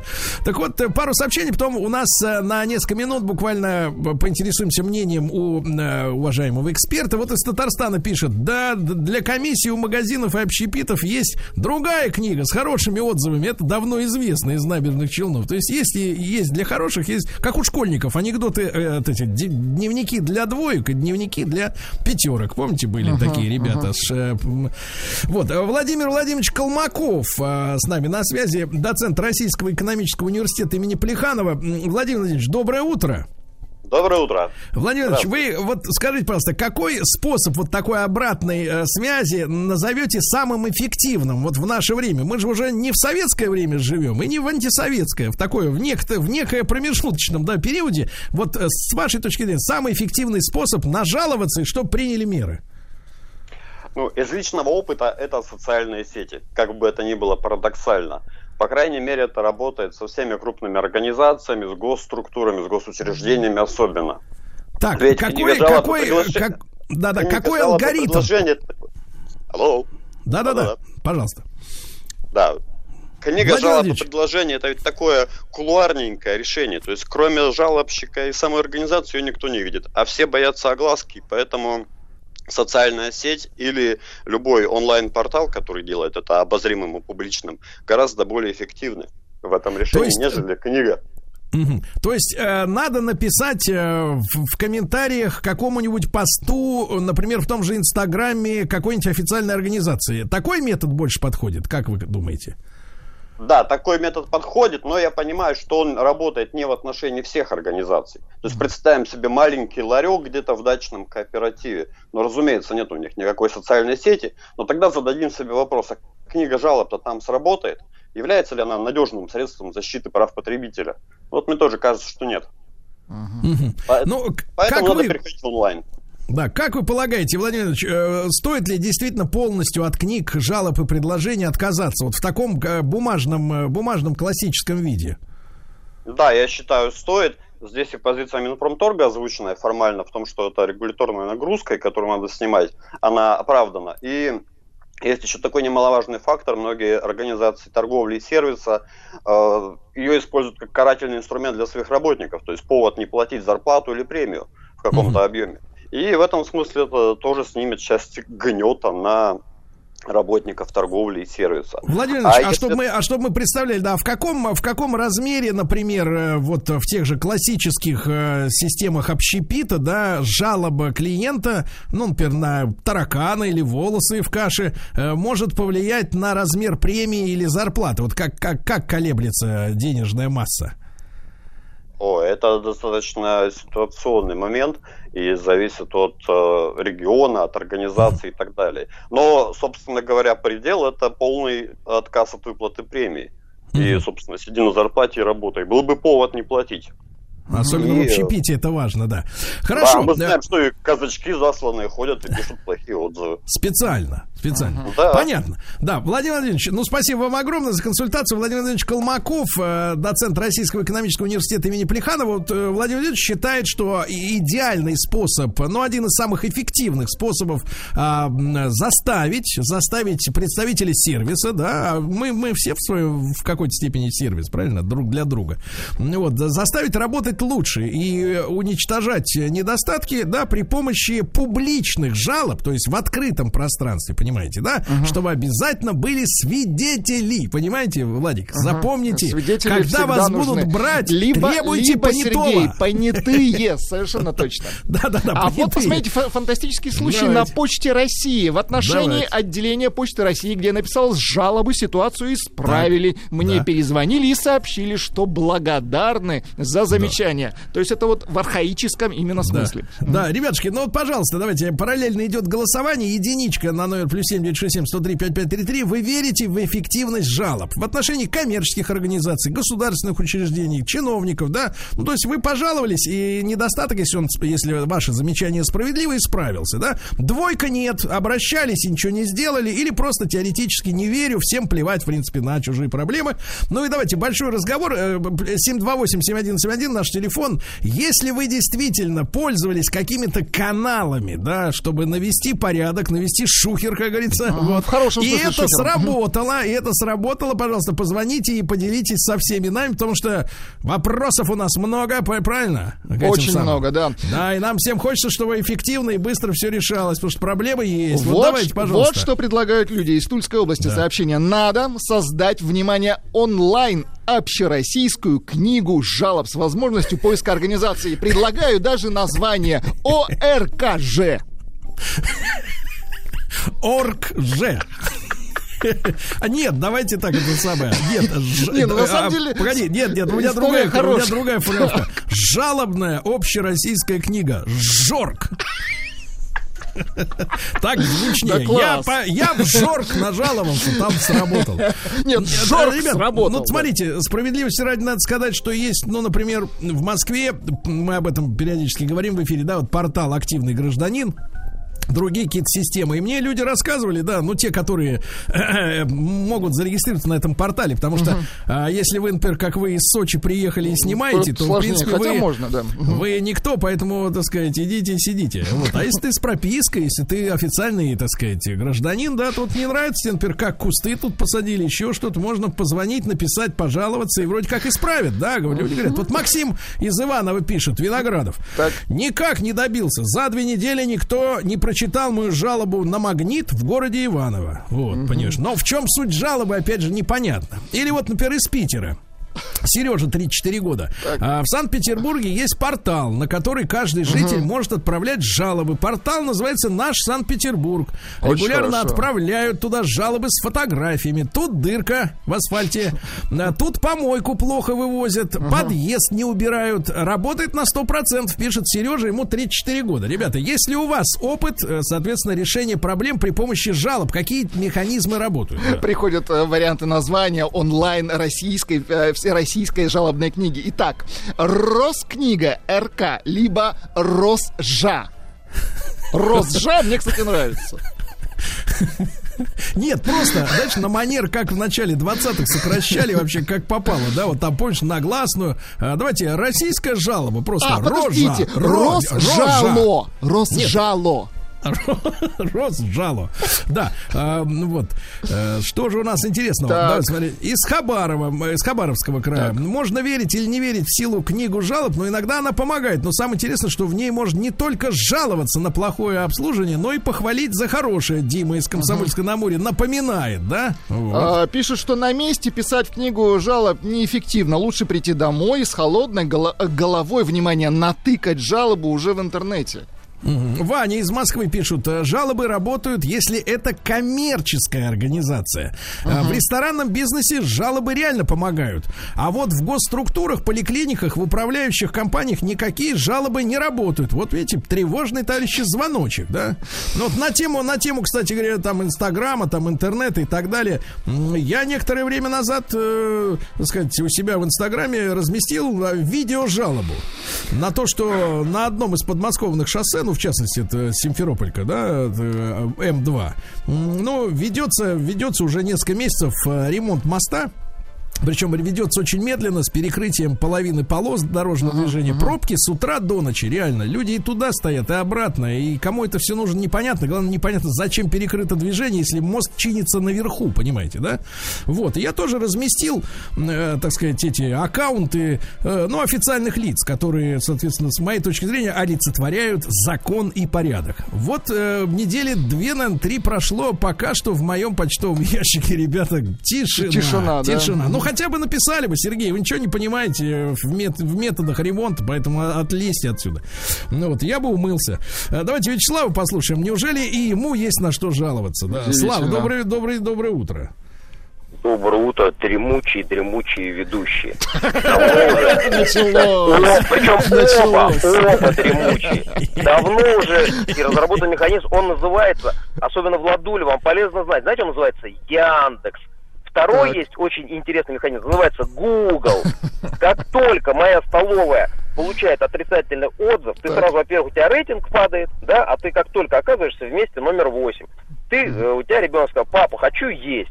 Ты берешь, естественно, или Google навигатор, или Яндекс навигатор, смотришь, поесть, тык, здесь что я, ага, столовая у Полянского, ну-ка посмотрю-ка я отзывы. И, естественно, сразу смотришь оценку места, и сразу же ты смотришь, э, что люди там понаписали. И, Так. вне сомнения, это сильнейший, ужаснейший механизм, Пинок. на который нельзя повлиять, ничего нельзя сделать.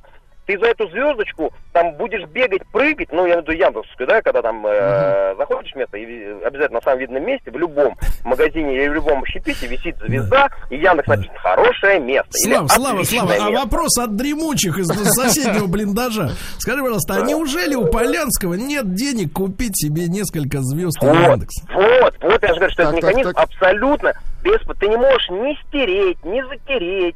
Ты не можешь господину Воложу, хозяину Яндекса, да, дать миллиард долларов Занести. э, взятку. Это абсолютно объективный механизм. Единственное, Слушайте, а на что, Слав? приводит- Слав, а на что они жалуются? Вот неужели Ну, в как- твоем как королевстве правило, да, как правило. не все в порядке? В, дан- ну, в данном случае, например, сейчас у меня э, очень много разорились рядом, да, столовых, а у меня Так. более-менее все ничего, потому что, ну, там, э, работаем. Но э, ты вынужден каждого человека заставить перед входом надеть маску, что, соблю- заставить его соблюдать дистанцию, потому что тебя за это штраф 300 тысяч рублей, да? Человека ты обслужил, дал ему, заходит какой-нибудь э, мальчик или девочка несчастный, 12-летний, дайте, пожалуйста, мне котлетку. Девочка, надень маску. Ой, ну, пожалуйста, 300 тысяч рублей штраф, если ты котлету дашь. Но когда заходят здоровые бугаи, им охранник говорит, ребята, наденьте маски. К сожалению, мы вынуждены э, подчиняться общим правилам. Они начинают здесь орать, кричать. После этого ты получаешь, например, или 300 тысяч штраф, или, естественно, отрицательный отзыв. Они хоть где-то тебе должны навредить. Маска у нас стоит 12 рублей, что я считаю супер нормальная цена для маски. Вот, но при этом человек что, чем тебе может навредить? Естественно, он пишет в Яндексе. Место плохое, котлеты недожаренные, борщ пересоленый. Но механизм на факт, что вот Ну, механизм... видишь, вот этого- все-таки, Владуля, Владуля, у нас у дремучих есть управа на этого кровососа. Надо будет зайти туда, покалякать ему туда, да, как там у него. Называет посетителей дремучими.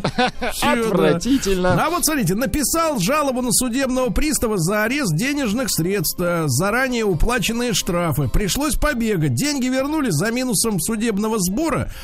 Пристав э, упрашив, ходил, упрашивал забрать заяву, но я не забрала. Скотское отношение к людям. Ничего не объяснял, все выяснял сам-сам. Пристава наказали, вот теперь внимание, интересно, минусом квартальной премии. И по итогу годовой. То есть из годовой, из годовой убрали четверть, да?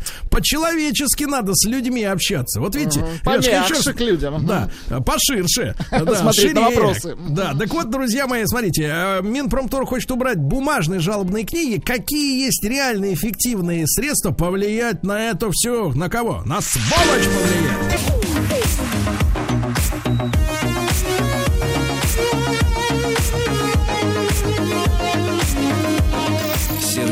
Стилавин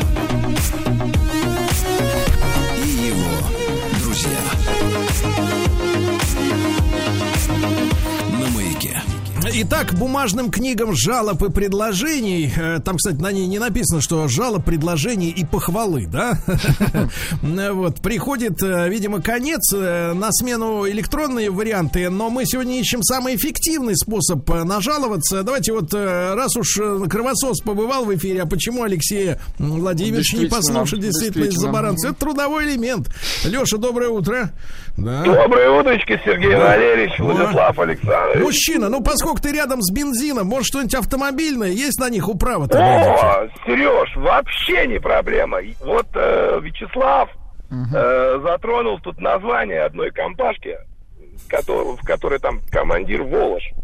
Со своими Ты рейтингами. прекрати, ты, ты держи дистанцию Я, социальную. я Ты говорю все-таки честно. червь. Послушайте, я говорю честно и аргументированно. Эти люди Ща- ну, я вот работаю в организации Яндекс Такси. Выполняю их заказы, и они всегда, всегда выслушивают только одну сторону. Никогда не обращаются. Ага. В- Ну стороне. пассажиров. ладно, у вас же есть пассажиров. рейтинг пассажиров, Алексей, ну что? вы? Рейтинг Ну, что вы пассажиров в виде... Ну, Послушайте, звездочек, вот ну. прилетает мне заказ, рассказываю. Рейтинг пассажира 4,86. Плохой рейтинг. У меня 4,98.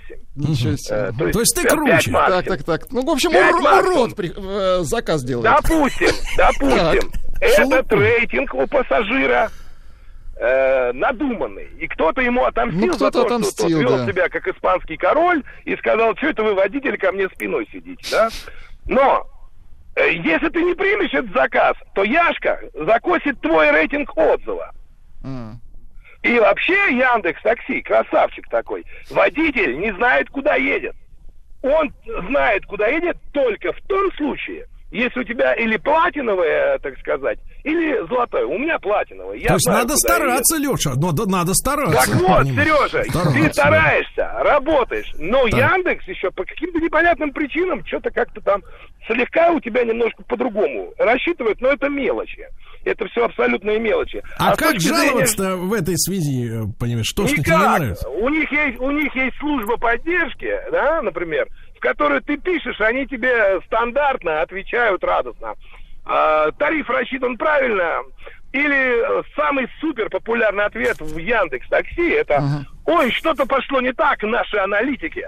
Сейчас все решат. Так вот, Вот аналитики- искусственный видите, видите, не оставлять, не оставлять тебя один на один. Хорошо, Леша, я понял, услышал ну, тебя.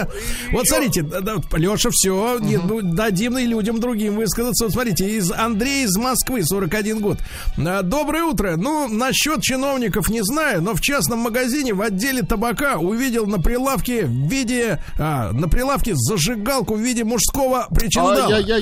Уточнил, не магазин ли это интимных утех. И, и после ответа, что это продуктовый с отделом табака, Так. потребовал убрать причиндал с витрины. Продавцы со всех отделов накинулись на меня, мол, мужчина, ну чем вы скандалите? Я потребовал книгу жалоб и предложений. И, соответственно, в раскрытом виде обозначил, что этому товару здесь места нет.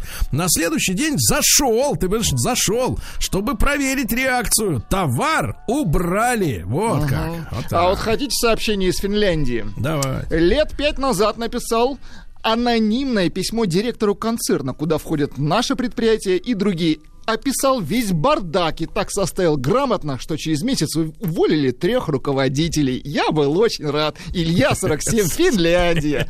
Сарик, а давайте Олега из Питера послушаем. Ему 50. Олег, доброе утро. Доброе утро. Доброе Да, утро. А я вам через вашу жалобную книгу Так, так, так. хотел всем руководителям в этой стране донести, Что прокуратура... Погодите, погодите, у нас же не жалобная книга. но мы же у нас же не жалобная. была ли у вас какая-то история? Вот история, Ну, да, как пожаловались, а вы, вам сказали, а вы чего, а вы чего, а вы да. еще на, на себя одеяло тянете. Да, Ну, вот так, именно. А так. Вот, например, из Москвы какой-то Давай. грамотный человек, Владик, да. Да, Привет, эта штука работает. Ну, в принципе, вот так и работает жалобная книга. Да, эта штука А работает. вот В Якитории, вот смотрите, вот смотрите, пишет товарищ из Москвы. Принесли блюдо с проволокой и волосом. Написали в книгу жалоб, через несколько дней позвонили с отдела качества, извинились и дали скидку. А вы Вот, видите, знаете, что посетители сейчас хитрые, и они подсовывают специально волос или какую-нибудь дрянь, чтобы бесплатно пообедать, а? Да. Бывает и так. Вот, э, да-да-да, вот, пожалуйста, вот смотрите, Марат пишет из Челнов. Во время самоизоляции подал на статус безработного. Ну вот, положили мне полторы тысячи, написал в приемную президента в Кремль. В итоге Ничего назначили себе. субсидии. Вот, на полгода соцзащиту, да еще и работу приличную нашли, пишет Марат из набережных Челнов. Представляете как? А вот про это- Вячеслава пишут, как хорошо, что кровососа вламывают, пускай жук поерзает. Димас ему пишет. Нет, теперь мы знаем, куда писать на него На жалобы. Яндекс, Если, конечно. если- понимаете, а то вот некоторые нам звонят. Сергей, почему в эфире все время предла- при- приглашаете кровососа? А Я ждал этого момента, чтобы он проявился, понимаете? А теперь-то у вас есть на него управа. Запомнили, что надо писать? Котлеты недожаренные, На- правильно? на Полянского. Масок нет, все, и прищучат его быстро на 300 тысяч. А да. вот пишет человек, купил я... Пусть знает, как дремучим называть. Купил, пишет человек, купил я как-то по отличным отзывам себе антирадар. В итоге выкинул. Можно купить людей. Но Да. отзывы, они, в общем... А вот из Крас... э, смотрите, из Краснодара Дима пишет. С добрым утром, товарищ. Когда-то работал в зоомагазине, а там сидят-то кто? Рыбки, Жи- собаки, животное, да. И мир. долгое Мгм. время, в течение двух месяцев, начальство никак не реагировало на сломанный кондиционер. А в наше краснодарское лето без него никак, уж поверьте. Никакие разговоры, уговоры не помогали ни со стороны персонала, ни со стороны покупателей. Работники и животные, что были на продажу, погибали от адской температуры. И только после записи одной из покупательниц в книге жалоб наше начальство, твари безбожные, наконец-то за злополучный кондюк починили. Кондюк, видите? Слушайте, ну сотни сообщений, на самом деле, какими методами влияют на нерадивых и просто и, назва- наглых и название сволочей. общероссийского портала до сих пор продолжают при- приходить. Так. Вот, например, такое жалобный об- общероссийский портал ЖОРП. Очень хорошее название. Да-да-да. Ну ребята, устрашающее. спасибо вам за огромное количество сообщений. Да, может быть, я даже их скопирую, опубликую у себя в соцсетях, эти все методы. Но а, 63,79 верят в то, что жалоба это результативный механизм. Трепещите, упыри!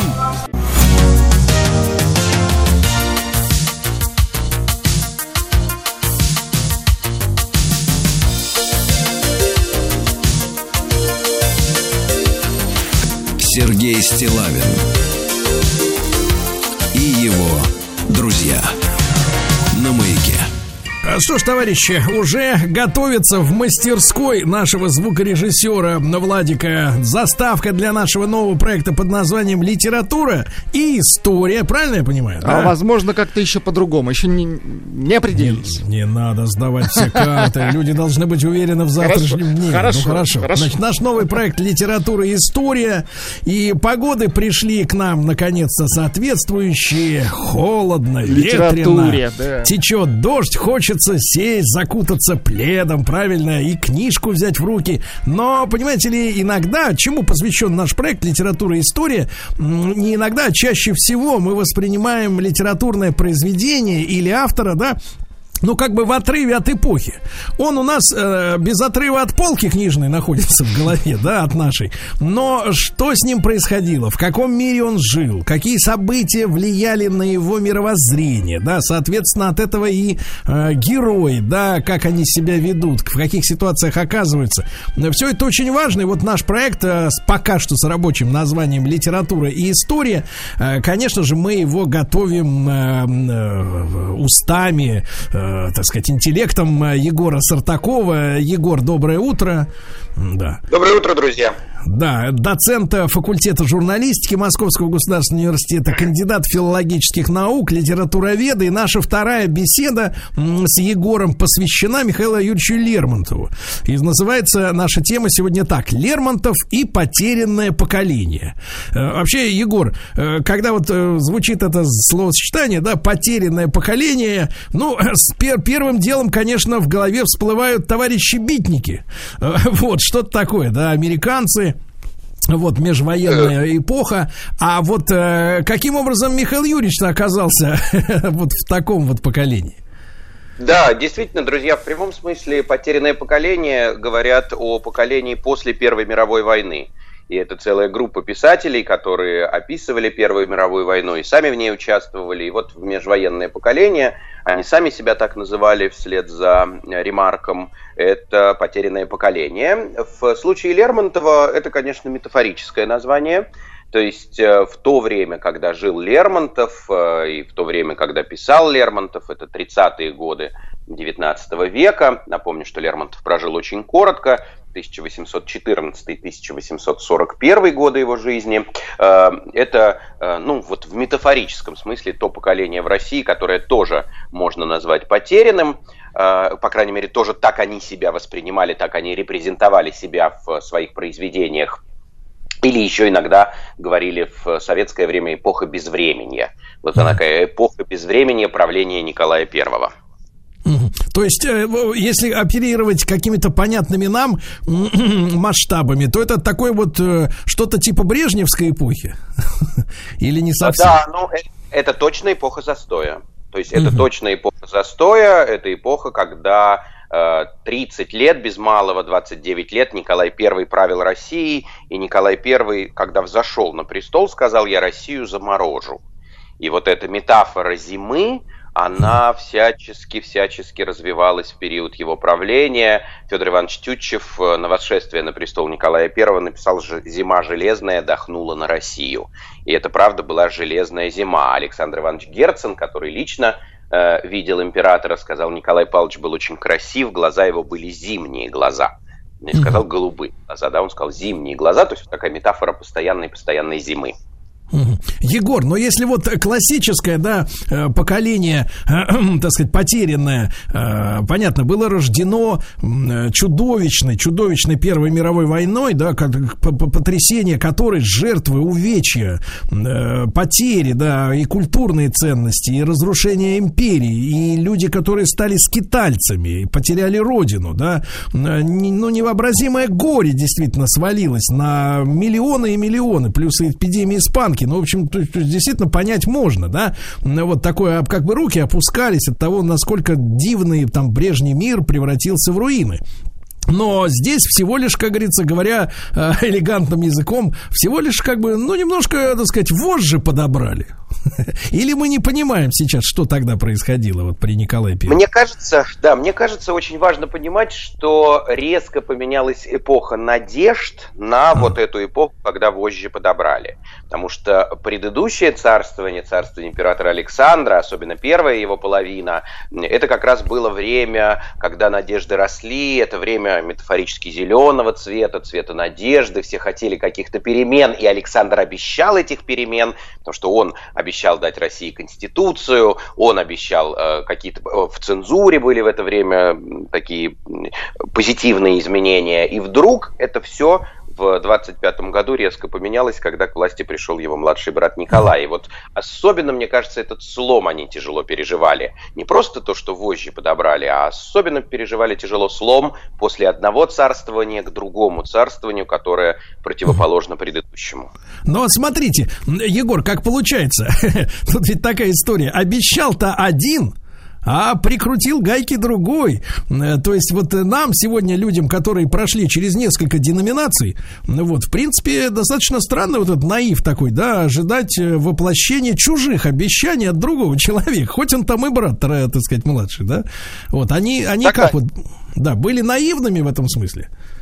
Не думаю, что речь идет о наивности, думаю, что речь идет о том, что когда вы жили в очень хороших условиях, ну, сравнительно, назовем их, хорошими условиями, и все было хорошо, а потом это резко поменялось, ну, слом довольно тяжелый. Мы тоже с вами в нулевые богатели, богатели, богатели, а потом вдруг хлоп, и резко все поменялось.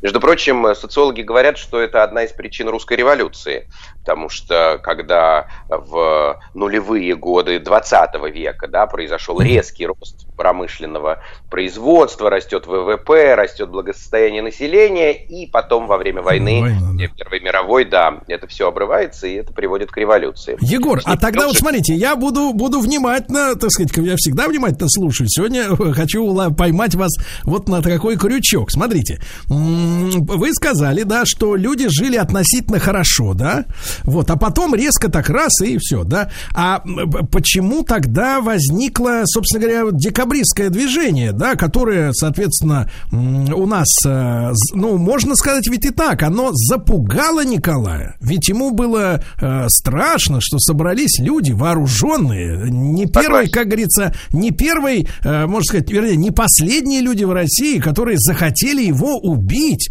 Нескольких да. убили. Более того, жертвы на Сенатской площади там тысяча с лишним человек, да, погибло. Вот. И, конечно, можно ведь товарища императора понять, он же испугался. Вот, но я не об этом сейчас. А вот именно, э, если все-таки было хорошо, почему эти тайные общества э, стали э, создаваться? Э, согласен совершенно с вами, то, что запугали Николая, они, очевидно, восстанием своим на Сенатской площади.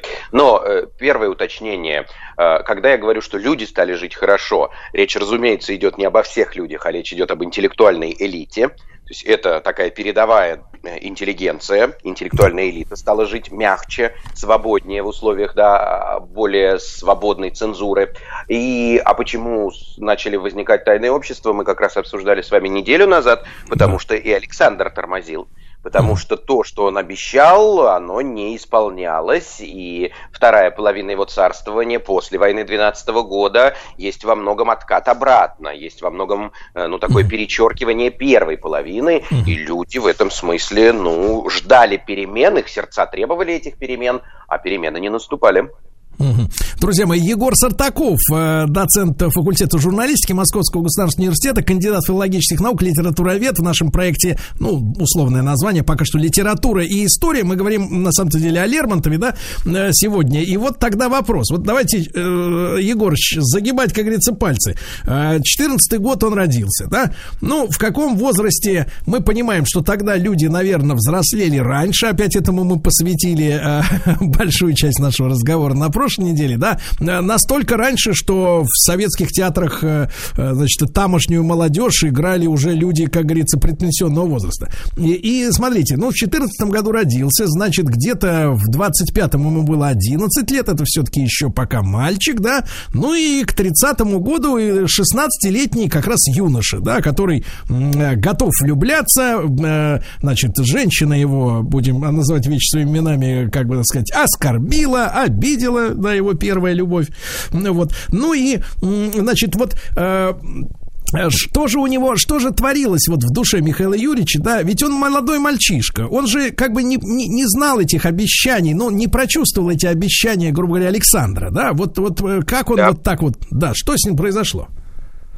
Но он как поэт и как хороший поэт, как великий поэт очень точно чувствовал свое время. И поэтому здесь, мне кажется, в случае Лермонтова наложилось два обстоятельства, почему вот такая доминирующая у него тема одиночества. Мы все с вами знаем, что если говорим Лермонтов, то сразу возникает мысль о теме одиночества. Напомню стихотворение 1832 года «Парус», «Обелеет парус одинокой в тумане моря голубом». А, биографический пласт очень важен, то есть с биографической точки зрения, конечно, одиночество Лермонтова преследовало. Он был сиротой при живом отце, у него очень рано умерла мама, у бабушки мамы мамы были конфликтные отношения с отцом, и, по сути говоря, еще в детстве, после смерти дочери, она поставила Юрию Лермонтову очень жесткое условие. Она сказала, что ты не сможешь обеспечить сына, он действительно был беден, я возьму э, внука на обеспечение, он ни в чем не будет нуждаться, я обеспечу его всем, но ты его никогда не увидишь. То есть вы не будете никогда общаться, поставила она ему условие, отец пошел на это условие, и, по сути говоря, Лермонтов остался сиротой при живом отце, и даже когда Мишель вырос, э, отец пытался наладить с ним общение, Лермонтов, э, я имею в виду уже наш поэт, на это общение не пошел. А, Егор, а для него, для него самого мы по каким-то источникам можем понимать, что это была, ну, как говорится, душевная травма?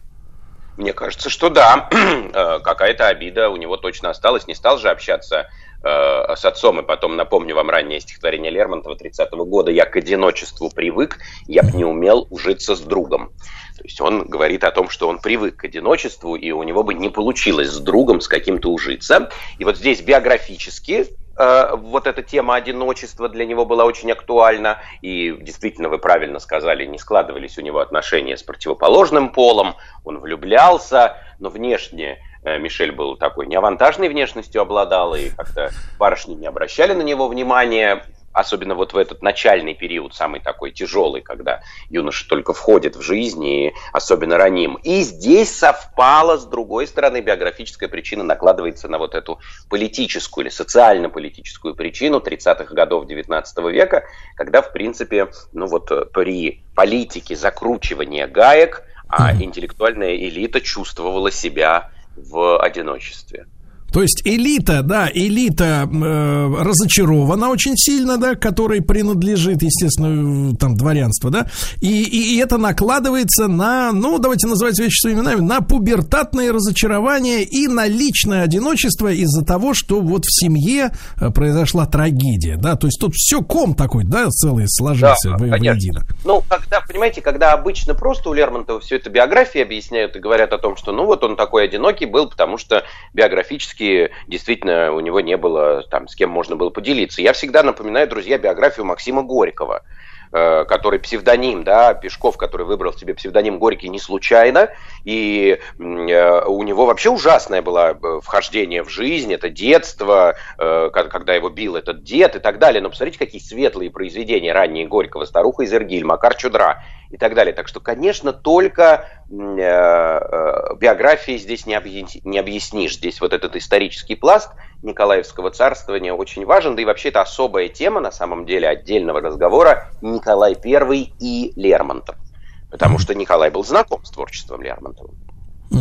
Я просто смотрю на вот историю с э, там отцом отставленным, да, от воспитания. М, С другой стороны, понимаю пример того же Александра Сергеевича, да, нашего всего, э, который, ну вот не знаю, мне кажется, у него тоже были очень прохладные отношения с родителями, там, с мамой как-то не сложилось, да, но он не, не тяготился особо, ты, как говорится, как говорит молодежь, не парился на эту тему так сильно, да.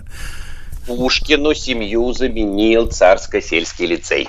Пушкин в 1811 году поступает в царско-сельский лицей, и они подлинно становятся его семьей, То есть- которая пройдет через всю жизнь даже после выпуска. То есть товарищи заменили семью, да, правильно я понимаю? Да, да, конечно, конечно. А какая вот, э, э, Егор, какая, в принципе, э, в те времена, ну, стандартная судьба была уготована человеку вот такого происхождения, да, и в то время? Вот, ну, как бы типовая такая история, какая могла слож- сложиться? Если мы говорим с вами о, ну, условно назовем его столичном дворянине, потому что Лермонтов родился в Москве, вырос в Пензенской губернии, но родился в Москве, то, конечно, нужно было получить образование, это значит Московский университет, э, и Лермонтов поступает в Московский университет, правда, не заканчивает его на втором курсе, его выгнали из университета. Э, И другой вариант – это военная карьера. То есть нужно будет поступить в какое-то учебное заведение, где готовят офицеров, потому что образование дворяне, ну, еще раз повторюсь, если мы говорим о таком столичном дворянстве, московском, петербургском, они уже получали. И это либо гражданская карьера, либо военная карьера. У И у Лермонтова, Юрьевича- собственно, так и Да-да-да. произошло. Он же Да-да-да. поступил в Московский университет, был отчислен из университета, переехал в Петербург, потому что понимал, что в Москве карьеру уже не построишь э, в связи с тем, что не получил образование. Попытался зачислиться в Петербургский университет с учетом тех двух курсов, что отучился в Москве. То есть сразу, да, зачислите меня на третий. Ему отказали. Сказали, хочешь учиться, учись с самого начала. И тогда он обиделся, очень И. Лермонтова. Да, нет, и отказался делать гражданскую карьеру и поступил в школу гвардейских подпрапорщиков в Петербурге, стал делать военную карьеру. Друзья мои, Егор Сартаков, э, кандидат филологических наук, литературовед. Сегодня о потерянном поколении и Лермонтове мы говорим. После новостей продолжим.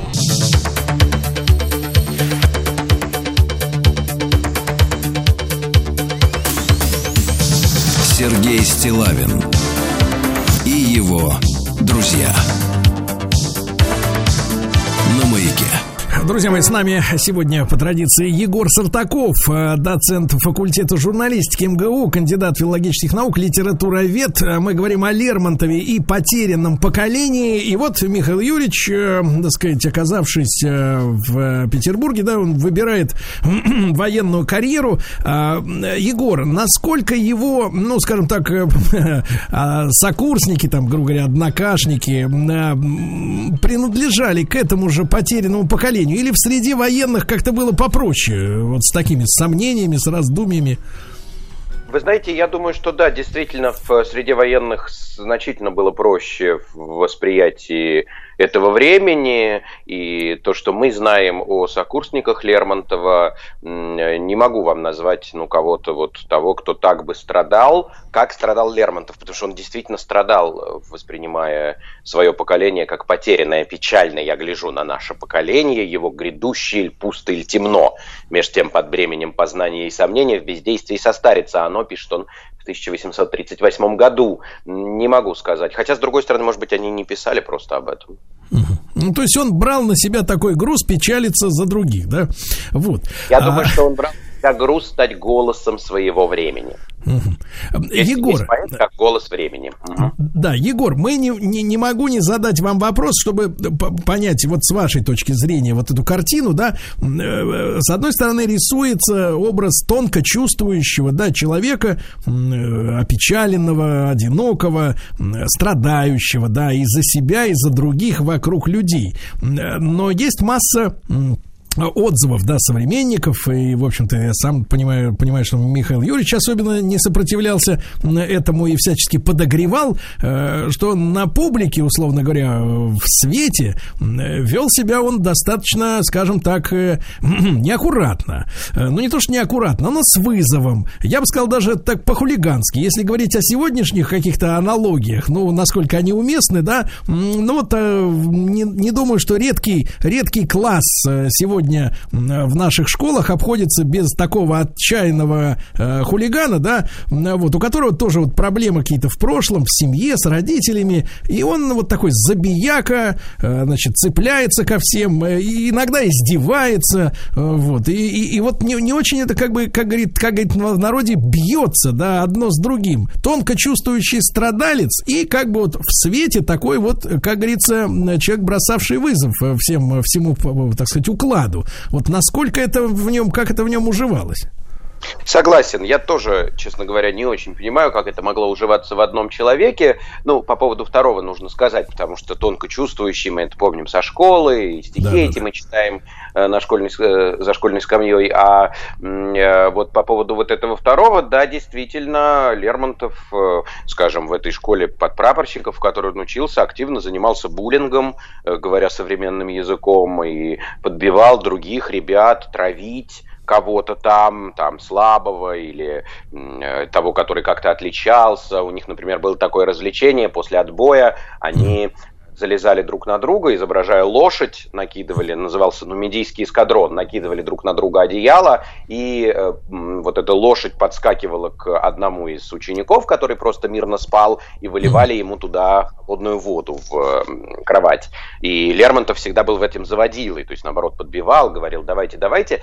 Как это потом точно так же, в общем, на мой взгляд, довольно бестактно он вел себя с женщинами, как это уживалось в одном человеке, ну, могу только сказать, что нам следует вообще, безотносительно к Лермонтову, друзья, вообще следует разделять поэта и человека.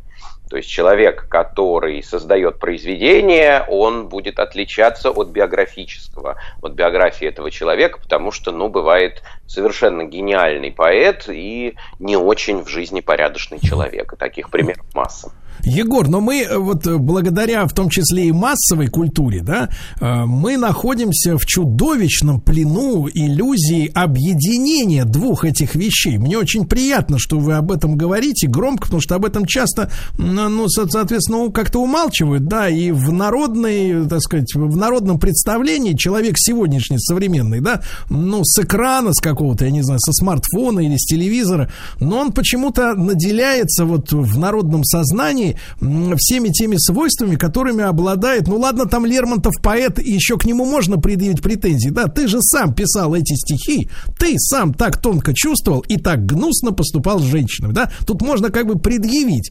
А актеры, которые в большинстве своем, да, у народа сейчас считаются небожителями. И вчерашний пример, вот э, показательный, да, судебный, а, так сказать, вообще идет смешная история. Ведь актер изображает чужой замысел. Ведь он всего лишь изображает на экране то, что в большинстве случаев, 90% придумали другие люди. Режиссер, сценарист или автор книги, по которой поставлено, да, произведение. И тут-то совсем смешно. Вот он какой, какого замечательного, например, играл космонавта или милиционера, или мать-одиночку, как же он может в жизни быть плохим человеком, если такого замечательного сыграл в телевизоре? Понимаете, и вот это, это удивительная история со смешением, да? да? Согласен, это очень актуальная и сейчас проблема, когда говорят о том, что я не буду слушать музыку этого музыканта, потому что он выступил там с другой политической позиции, которая Да, да, да.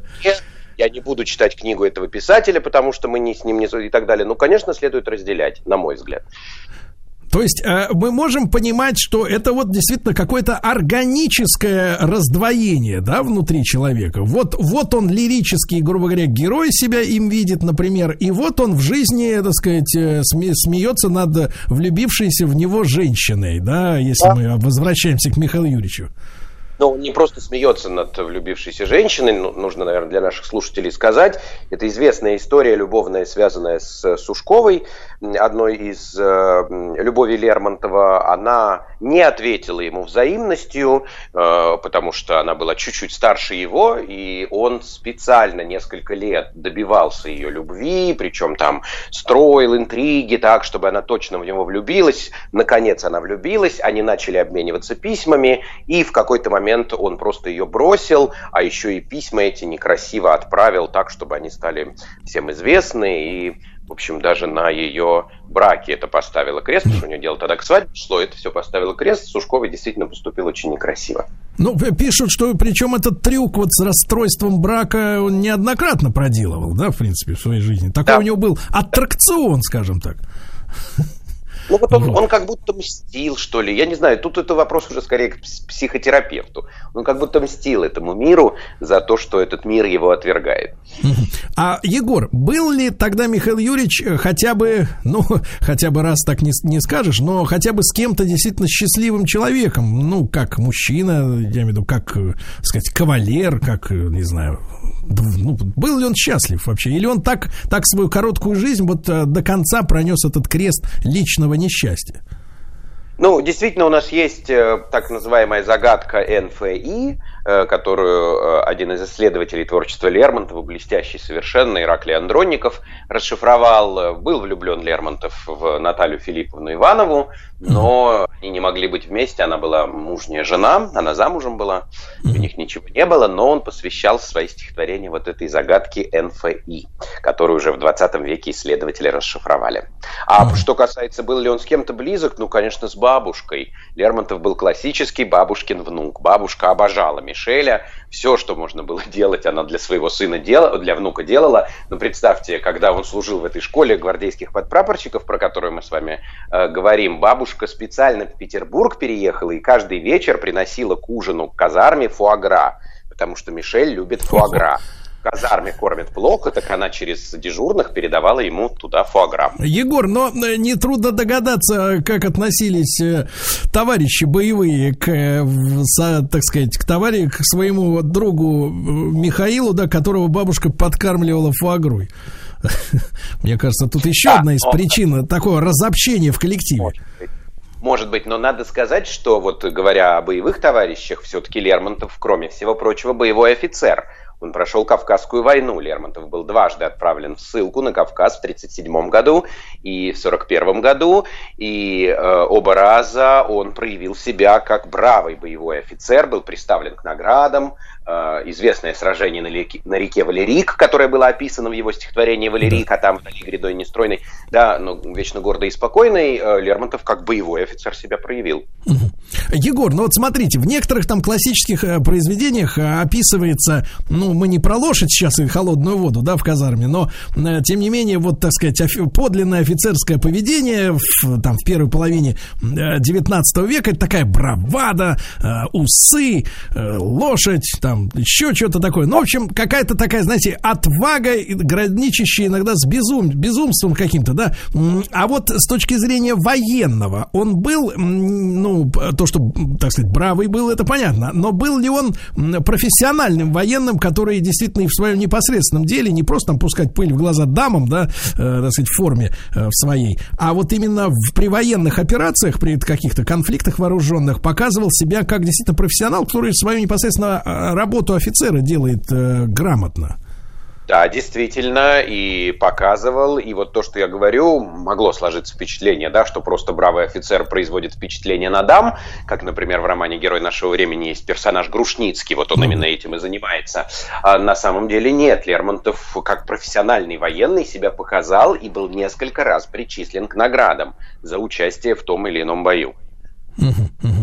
И, друзья мои, я напомню, что Егор Сартаков, э, доцент факультета журналистики Московского государственного университета, кандидат филологических наук с нами. Мы говорим о Лермонтове и о потерянном поколении. Ну вот, э, тут же тоже вот интересный факт, да, Егор? Э, мы знаем, что те же самые декабристы, о которых невозможно не говорить, когда мы касаемся темы там первой половины, да, 19 века, некоторые из них, например, да, плохо изъяснялись на русском языке. Ну, то есть всем сердцем желая обустроить жизнь русского человека, при этом не могли даже показания давать в суде, э, так сказать, в наследстве на русском языке. Но э, Лермонтов, что интересно, да, я так понимаю, его же с детства воспитывали в семье, где говорили по-французски, а он, будучи мальчиком, вдруг услышал э, сказку на русском языке и просто в невероятный восторг да, вошел от звука русской речи.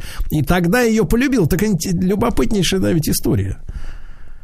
Э, да, действительно, но у Лермонтова никаких проблем с русским языком не было, и Лермонтов в семье не только по-французски говорили, когда э, Мишеля перевезли в эту Пензенскую губернию, в имение Тарханы, там, конечно, говорили по-русски, тем более, что Лермонтов много общался с крестьянскими мальчишками, они там вместе играли, вместе театр э, организовывали, но с ними, конечно, со всеми по-русски говорили, то есть у Лермонтова в этом смысле никаких проблем не было. Это не граф Толстой и не Александр Пушкин.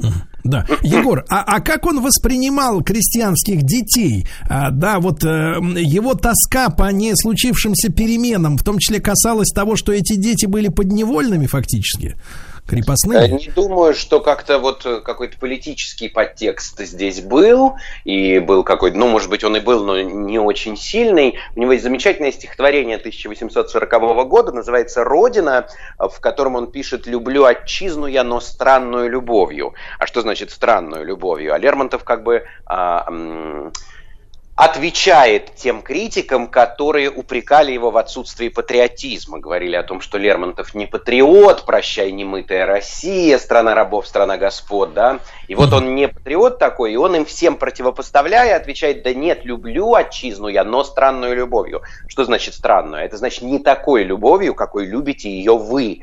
Э, мне нужна не слава, купленная кровью, а я люблю Россию, говорит Лермонтов, за какие-то совсем простые вещи. За ее степей холодное молчание, ее лесов безбрежных колыхания, разливы рек ее подобные морям. То есть, по сути говоря, Лермонтов в этом стихотворении впервые в русской философии, в русской лирике приходит к разделению идеологии патриотизма чувство патриотизма. И mm говорит о том, что есть идеология патриотизма, которая из каждого утюга льется, и нам ее навязывают извне, а есть то чувство патриотизма, которое у меня не отнять. И поэтому там вот он описывает такой незатейливый народный праздник, пляска с топанием и свистом. Егор, а мы пьян... продолжим, мы продолжим об этом сразу после короткой рекламы.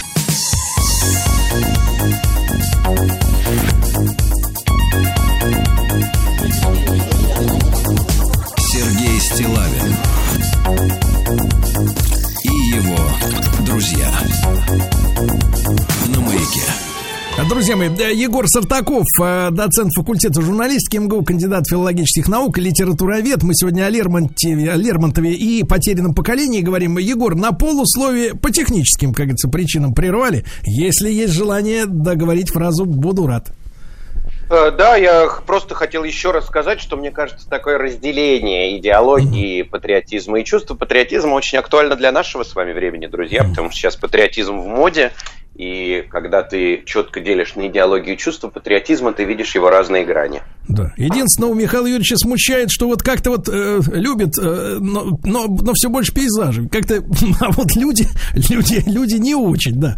А, Егор, я вот что хотел еще у вас, конечно же, спросить. Есть, э, ну, многие об этом говорят, хочу вот понять, как вы к этому относитесь. Есть определенная такая фатальная, что ли, фатальная магия Лермонтовского маскарада, да? И многие указывают, что постановки этого произведения они совпадают, ну, не знаю, все ли совпадают, но определенные совпадают с какими-то критическими, да, экстремумами, такими точками в истории нашей страны, такой, имеют такой гибельный, роковой характер. Вот э, вы, как все-таки литературовед, э, усматриваете в этом произведении и вообще в творчестве Лермонтова, ну, что-то такое вот мистическое? Вы знаете, я человек абсолютно позитивистского склада, то есть я не верю в мистику и в прочих экстрасенсов, поэтому ничего не э, усматриваю, но скажу действительно по поводу «Маскарада», это известная постановка Всеволода Мейрхольда, э, великого режиссера в Петербурге в Александринском театре прямо накануне революции, он ставит «Маскарад», причем вкладывает туда политический подтекст, которого в пьесе Лермонтова не содержится, и вот тут э, происходит эта самая революция. Ну а что касается «Маскарада», это вот опять возвращаясь к нашей общей теме литературы и истории, маскарады были чрезвычайно популярны в царствовании Николая I. А, Николай I маскарады очень любил, может быть, больше него только Елизавета Петровна у нас так маскарады любила. Николаю нравилось, потому что он был большой охотник до женщин, но просто на балу он не мог позволить себе ухаживать за женщинами, а когда все в масках, ну, это такой секрет Полишинеля, потому что все равно императора узнавали, но можно было себе чуть больше позволить. Потому что у А него Лермонтов- была спец, спецмаска, да? Не, просто он был очень высокого роста, он почти двухметровый был. Подходит к тебе такая двухметровая громила, а ты как бы говоришь, маска, я тебя знаю. Да? А Лермонтов, напротив, э, маскарады не любил, и у него есть замечательное стихотворение, посвященное маскараду э, новогоднему, э, где он пишет о том, что приличием стянутые маски. Он говорит о том, что как часто пеструю толпою окружен, вот эта вот пестрая толпа, приличием стянутые маски, тема маски важна для героя нашего времени, потому что маска – это то, что противопоставлено настоящему лицу человека. Есть подлинное лицо, а есть какая-то личина в виде маски. А можно ли говорить о том, что вот эти э, часто повторяющиеся маскарады э, служили, э, слу- служили вот как раз на эм, ну, служили удовлетворению желаний одного человека в стране? В смысле Или, императора? или, вс- или вся публика, собственно, включалась в это веселое, развеселое блудодейство, скажем так. Понимаете, дело в том, что вообще, говоря о бытовой э, жизни дворянина, легальных способов развлекаться было не очень много. То есть не, э, мало они могли себе позволить публично развлекаться, и маскарад это один из способов развлечения и один из способов, э, ну, что-то позволить себе больше, чем я могу без маски себе позволить. А Лермонтов, наоборот, я говорю, он вот все, это ужасно-ужасно не любил, и даже драма «Маскарад», напомню, друзья, это блестящая совершенно драма Лермонтова 1935 года, действие происходит на Маскараде, и из-за Маскарада, собственно, и погибает главная героиня. Ну да, трагедия самая настоящая. А, и, э, э, Егор, опять же, вспоминая поведение своего самого Михаила Юрьевича, да, вот такое немножко странное, да, я так понимаю, что Михаил Юрьевич э, мог на балу, например, ну, бал это несколько иная да, история, чем маскарад. Маскарад такое э, действо с, пере, с, с пере- как говорится, грубо говоря, воплощением, да, э, с, э, да, э, да, камуфляжем. А на балу, значит, поговорит о нем, что вел себя возмутительно. Например, э, разглядывал женщин прекрасных, да, при помощи лорнета. Э, И, соответственно, вот всячески показывал, что э, на общественные, как бы, так сказать, нормы поведения ему, в общем-то, наплевать. Э, Вот, э, э, как вы думаете, вот он сам тяготился впоследствии своими этими выходками или как бы это было очередное его, грубо говоря, на публике перевоплощение, то есть такие три, как бы, грубо говоря, человека. А, Лермонтов публичный, вот такой хулиган, Лермонтов лирический в своих произведениях и Лермонтов одиночка наедине с собой. Я думаю, что это было как раз желание спрятать это одиночество и показать браваду, но в целом это характерно не только для Лермонтова, друзья, это вообще характерно для светского франта э, первой половины 19 века. Напомню, что Евгений Онегин тоже ларнет наводит на ложе незнакомых дам. То есть это э, один из признаков денди, что ты позволяешь себе нарушать правила. Ты искусственно эти правила создаешь и позволяешь себе эти правила нарушать. Известно, что на балах Лермонтов не любил танцевать. Он стоял отдельно, ему очень хотелось потанцевать, но он стоял всегда отдельно и не танцевал. Это, знаете, знаете, такой мальчик на дискотеке школьной, когда очень хочется потанцевать, но ты не идешь танцевать, потому что это все не для тебя, это какие-то девчачьи Чужой забавы. праздник, да, чужой праздник. Егор, спасибо вам огромное. Время пролетело незаметно. Будем ждать нашей новой встречи. Егор Сартаков, э, доцент факультета журналистики Московского государственного университета литературовед. Сегодня, ну, чуть-чуть поговорили про Михаила Юрьевича. Э, Судя по всему, это были приступы тревоги. Что? Страха, синдром паники. Могу прописать успокоительное. Эй, взгляни на меня. Я что, на паникюра похож? Ну, так, Я так похож сразу. на паникюра? Стыдиться вам нечего, любой невропат... Тебя что, выперли с ветеринарных курсов? У меня был инфаркт. Кардиограмма не подтверждает. Мужчина. Руководство по эксплуатации.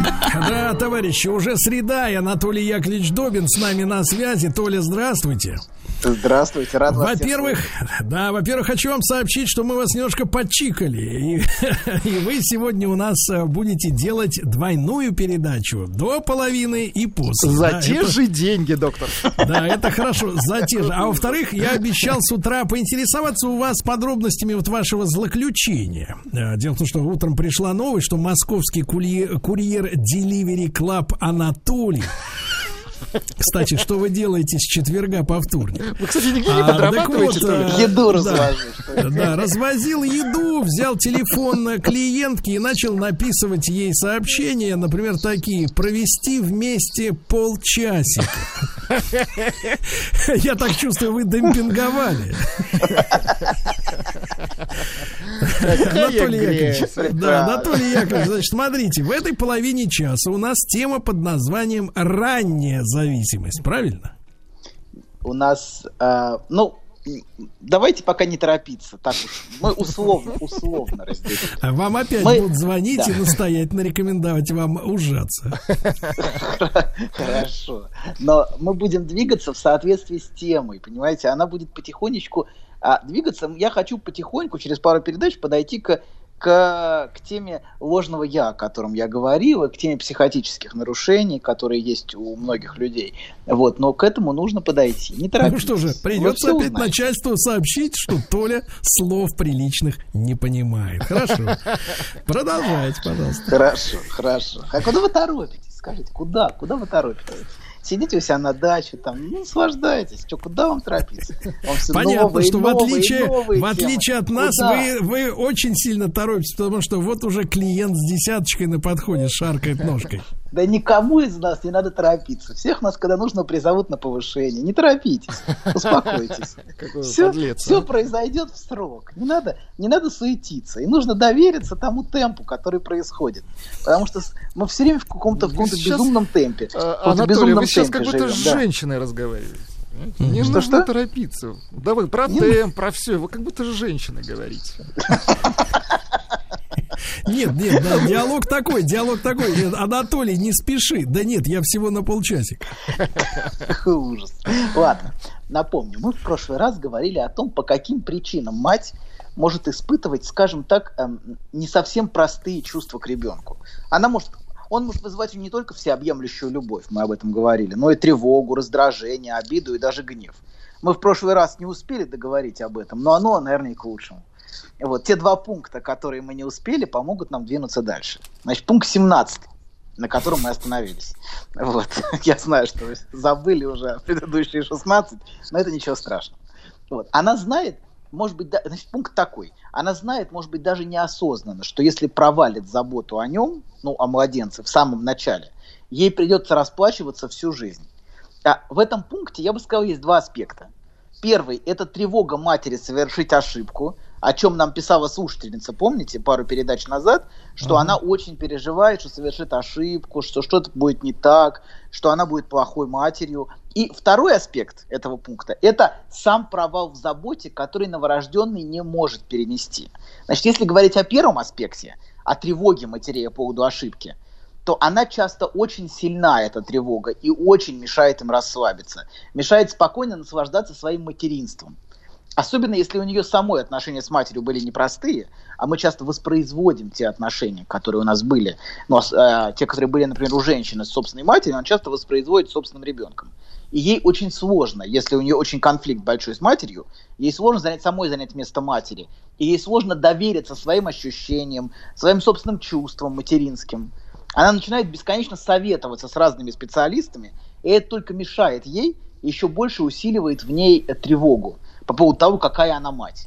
А, доктор, самое... то есть можно да. говорить, что мать боится, что если она плохо себя покажет с ребенком, то перед смертью ребенок принесет ей стакан воды с толченым стеклом. Ага. Ну, я не думаю, что, а, что, что матери смотрят столь прагматично, хотя разные матери есть, конечно. Я не, да, я не думаю, что настолько. Ну просто какую, какого свойства угрозу для себя в будущем она видит? Но она беспокоится за ребенка, понимаете, она беспокоится, что у ребенка будут тяжелые проблемы, что он не сможет адаптироваться. А, не все смотрят, понимаете, а, Погодите, только вы с точки зрения выгоды. От безысходности и от безнадежности. Я смотрю, э, Тут читал, да, прочел да. цитату замечательную господина Сенеки вот, э, который говорил о том, что некоторые люди настолько бедны, что у них из всего имущества, из всего на свете есть только деньги. Прекрасно, прекрасно, прекрасно. Вот, ладно, давайте, значит, продолжим. Мы говорим о том, что, значит, эта тревога мешает ей спокойно наслаждаться материнством. Вот, а, тревога совершить ошибку. И, э, и она, и, значит, и сам, самое важное, что а, а что ей сложно прислушиваться к своим чувствам. Она начинает советоваться, что еще больше ее путает. Она начинает путаться, и, потому что разные специалисты советуют разные советы. А те, как люди, как советовали заниматься ребенком полвека назад, например, и сейчас принципиально отличаются. А через полвека будут совершенно противоположные рекомендации. Ну, извините, док, люди-то тоже другие. Поэтому, да, это совершенно не важно. Даже если разные специалисты, мы видим, совершенно противоположные советы дают. Но это даже не важно. Важно, что она все время убегает от своих собственных ощущений, все время советуясь с кем-то, если, у нее, если она не может доверять себе. Доктор, вот, так самое... может вы да. сегодня просто возьмете на себя вот этот э, тяжелый и благодарный труд и научите нас всех быть хорошими матерями? Угу. А, вот просто вот смотрите, раз, да. На, да, ну, да. то и люди будут рождаться, говорят, а я рожден по воспитанию, Добин, воспитан а. Добина, да, прекрасно. Я Добинцы, например. Добинцы. Ладно, хорошо, значит, а, а, важно, мы говорим о том, что важно прислушиваться к своим ощущениям, а не к советам, потому что эти люди, которые ей советуют, они не то, может быть, этого ребенка даже в глаза не видели, а даже если и видели, они, конечно, не носили его под сердцем, и они не имеют такого глубокого контакта с ним только у нее существует вот то состояние, которое Винникот назвал первичной материнской поглощенностью, которое возникает на первые месяцы жизни ребенка. И даже если она не семь пядей во лбу, э, и не имеет, э, значит, он, э, она лучше любого профессора знает свое дитя. И важно, чтобы она это понимала, что только она знает, и только она имеет тот настоящий фундаментальный контакт со своим ребенком, которого не имеет никто.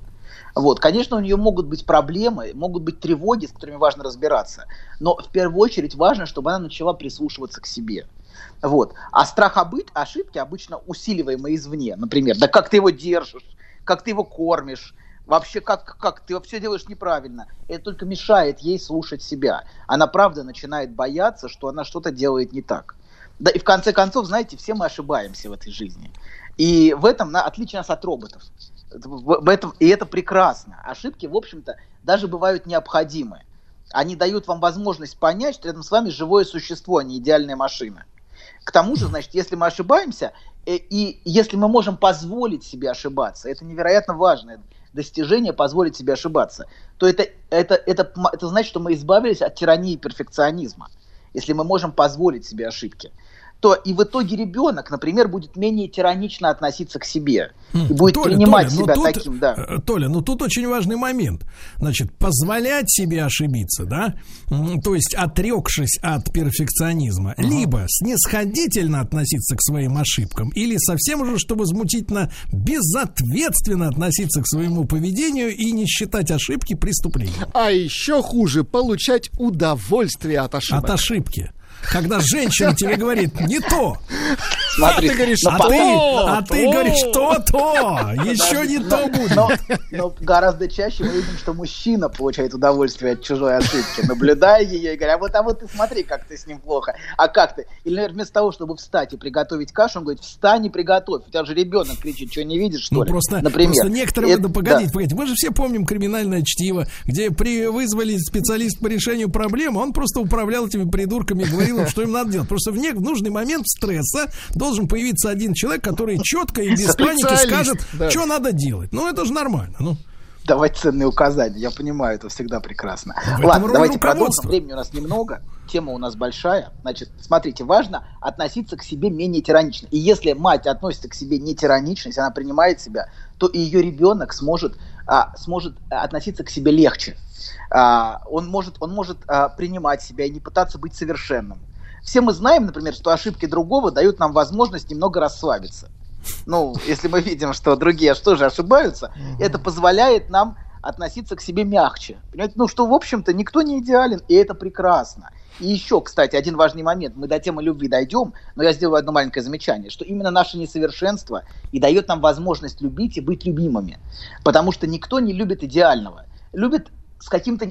Какой, при- причиной любви всегда является какой-то недостаток. Ну, который, ты что может ты быть, мы не говоришь? А осознаем. ну-ка, пример. Ну-ка, пример. Ой, ну, например, например, а женщина, видите, я, я знаю, что ему нужно, я знаю, что ему не хватает, я вижу его такой грустный взгляд, вот этот, я его увидела, и, например, или мужчина увидел в женщине какую-то печальную нотку и влюбился в нее. Но всегда есть какой-то вот аспект, который никогда не любит, никогда не любит совершенство. Совершенство можно восхищаться, можно, можно идеализировать, можно желать совершенства.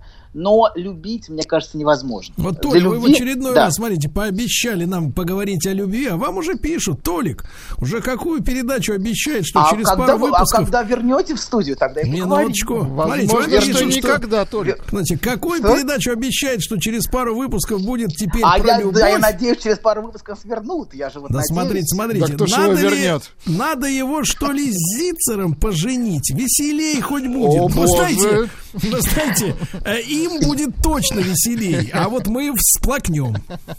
Хорошо, ладно, продолжаем. Это вне Значит, закона. Первый аспект. У нас пока только мы только начали. Вне Первый аспект. Конституции. Да, это, это то, что надо относиться к ошибкам мягче. И есть второй аспект. То, что действительно бывают провалы, как вы сказали. Что провалы провалом рознь. Ну, вот это то, что вы упомянули, что есть ошибки, а есть, в общем, то, что вы назвали преступлением, хотя я бы не использовал такие термины. Есть провалы необходимые, которые дают ребенку понять, что мать не идеальна, и которые только способствуют эмоциональному и интеллектуальному развитию. Ну, когда к тебе не подстраиваются полностью, ты вынужден немножко шевелить мозгами. Что делать в этой ситуации, когда не идеально все? Ты должен, ну, как-то потихонечку развиваться. Вот. И, и развитие это идет вслед за, за, за микропровалами.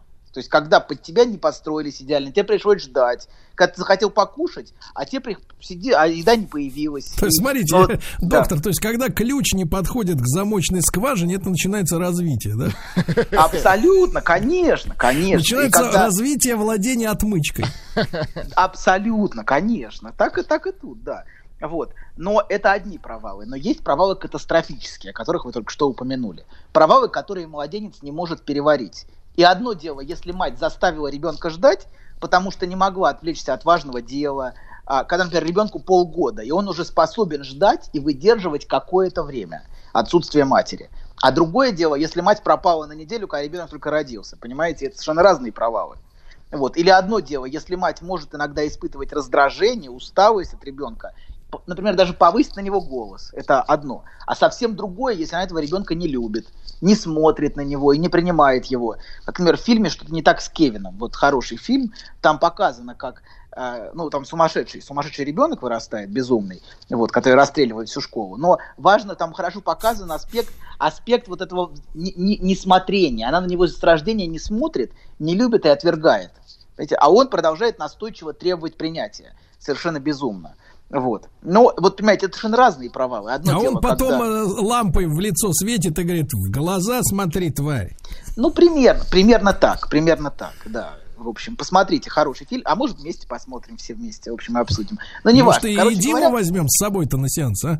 Кого возьмем? Диму, а то одиноко ему без Ну тебя. что вы, что вы, что вы к Диме прицепились? Дима прекрасный специалист. Отлично. Анатолий, может, у вас закрутится Слушайте, чего? слушайте, вот Закрутится. слово, слово прекрасный специалист прозвучало особенно Ну фальшиво. хватит, ну хватит. Ну Почему? Ну что за что за попытка стравить, островить двух людей между собой? Как нехорошо. Вы ведете себя Ты, нет, неприлично. нет, ты давай скажи так, что за попытки стравить прекрасных специалистов Хорошо. между собой. Да.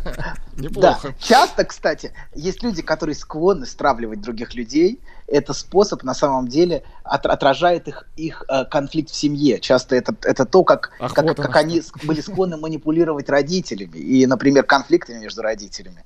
Вот, между, например, папой и мамой. Вот, это попытка стравливать разных людей. Люди так э, потом часто выстраивают свою жизнь, постоянно организуя вот эти конфликты. Одним говоря одно, другим другое, и начинается вот это, это отражает часто вот то, в какой атмосфере они развивались. Вот. Это не про вас, конечно, вы развивались в идеальной атмосфере, это видно. Но про тех, кто, кто может так поступать. Вот, ладно, двигаемся дальше. Значит, а, значит, а, Вы да, хотите обвинить да. меня за то, что мне была создана неподобающая атмосфера? Вам была создана идеальная атмосфера, мы это видим, а?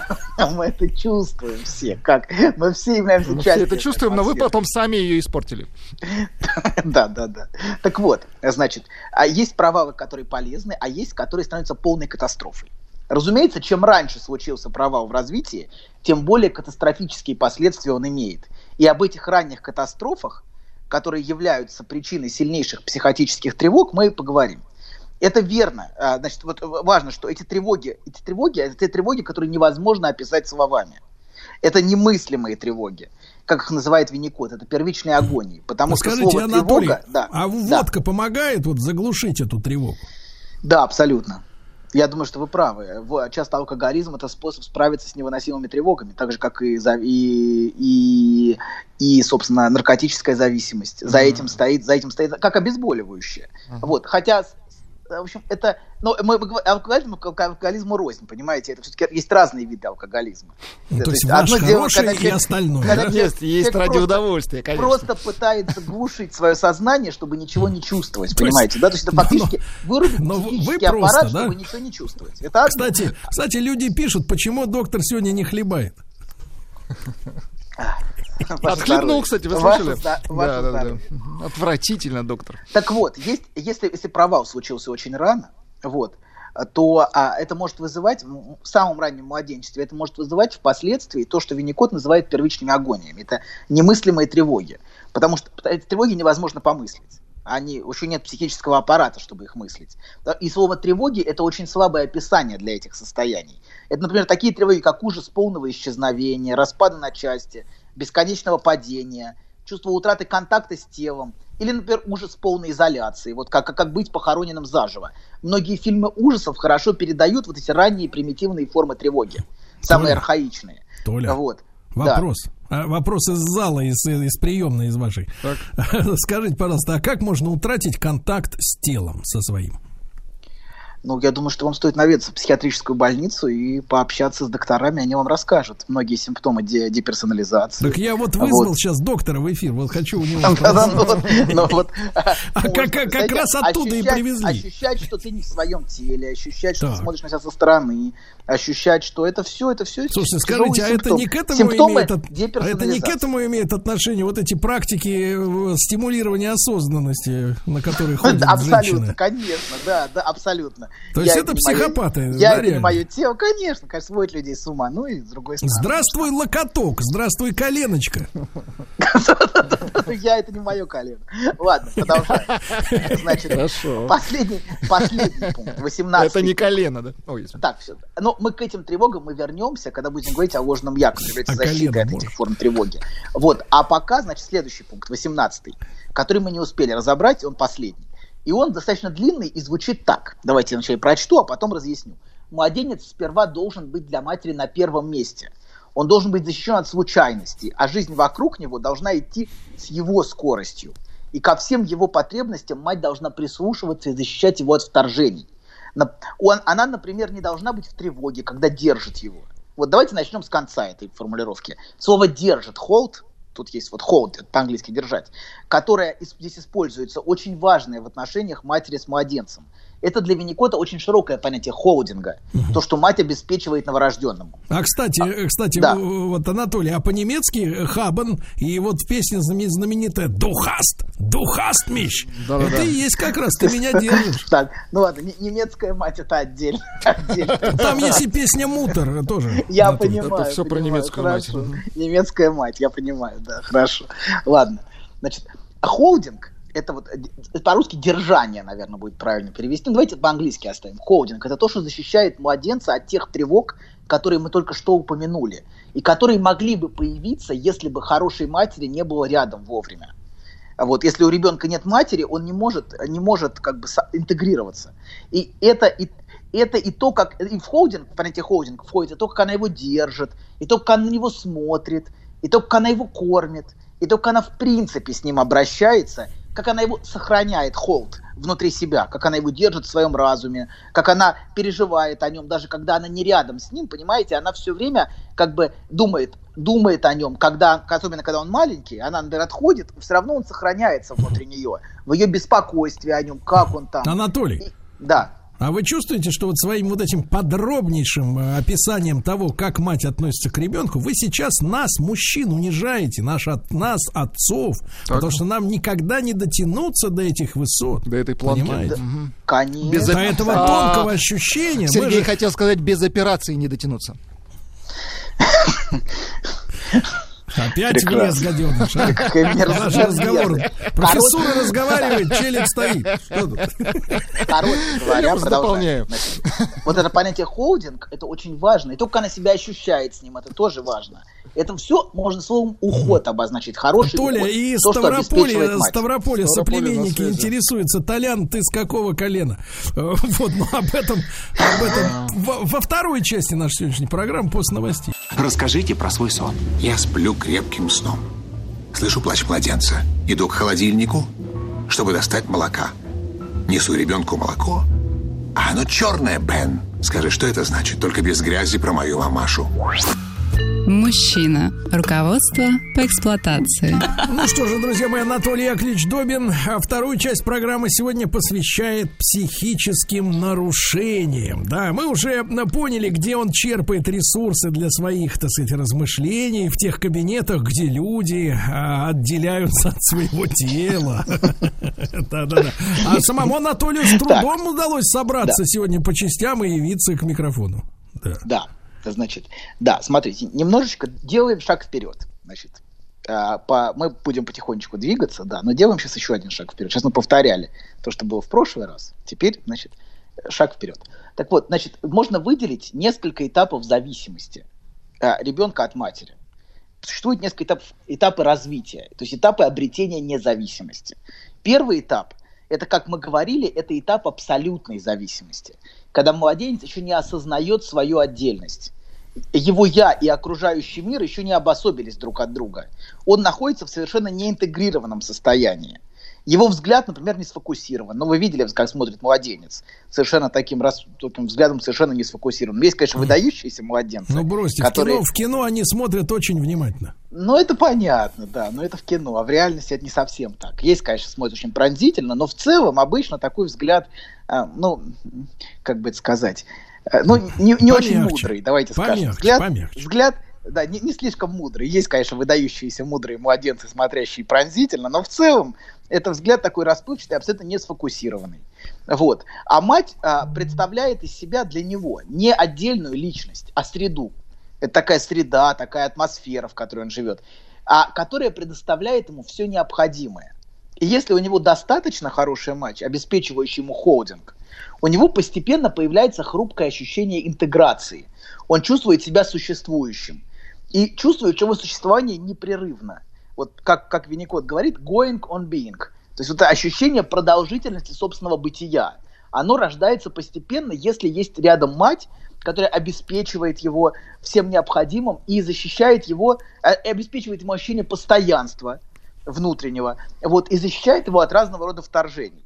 То есть, погодите, погодите, Да. Анатолий, то есть могу ли я правильно понимать, что смс-ки двухразовые в месяц с авансом и получкой в некоторой степени отдают чем-то материнским, да, вот для взрослого человека? Стаби- стабильность, да, стабильность это очень важно, конечно. Вы, кстати, Иногда получаете государство аванс? должно вести себе материнскую функцию, конечно, заботы. А, При этом. При этом оно должно позволять на себя излиться тоже иногда. Это очень важно. Все говорить, как, как, как плохо оно обо мне заботится, вот, недостаточно хорошо. И это тоже функция нормальной матери выдерживать злость ребенка и относиться к этому спокойно.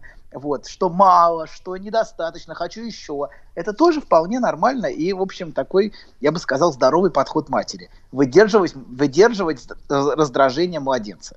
Вот, если спроецировать это на отношения человека и государства. Вот. А, Значит, а, да. И адаптироваться под раздражение тоже очень важно иногда.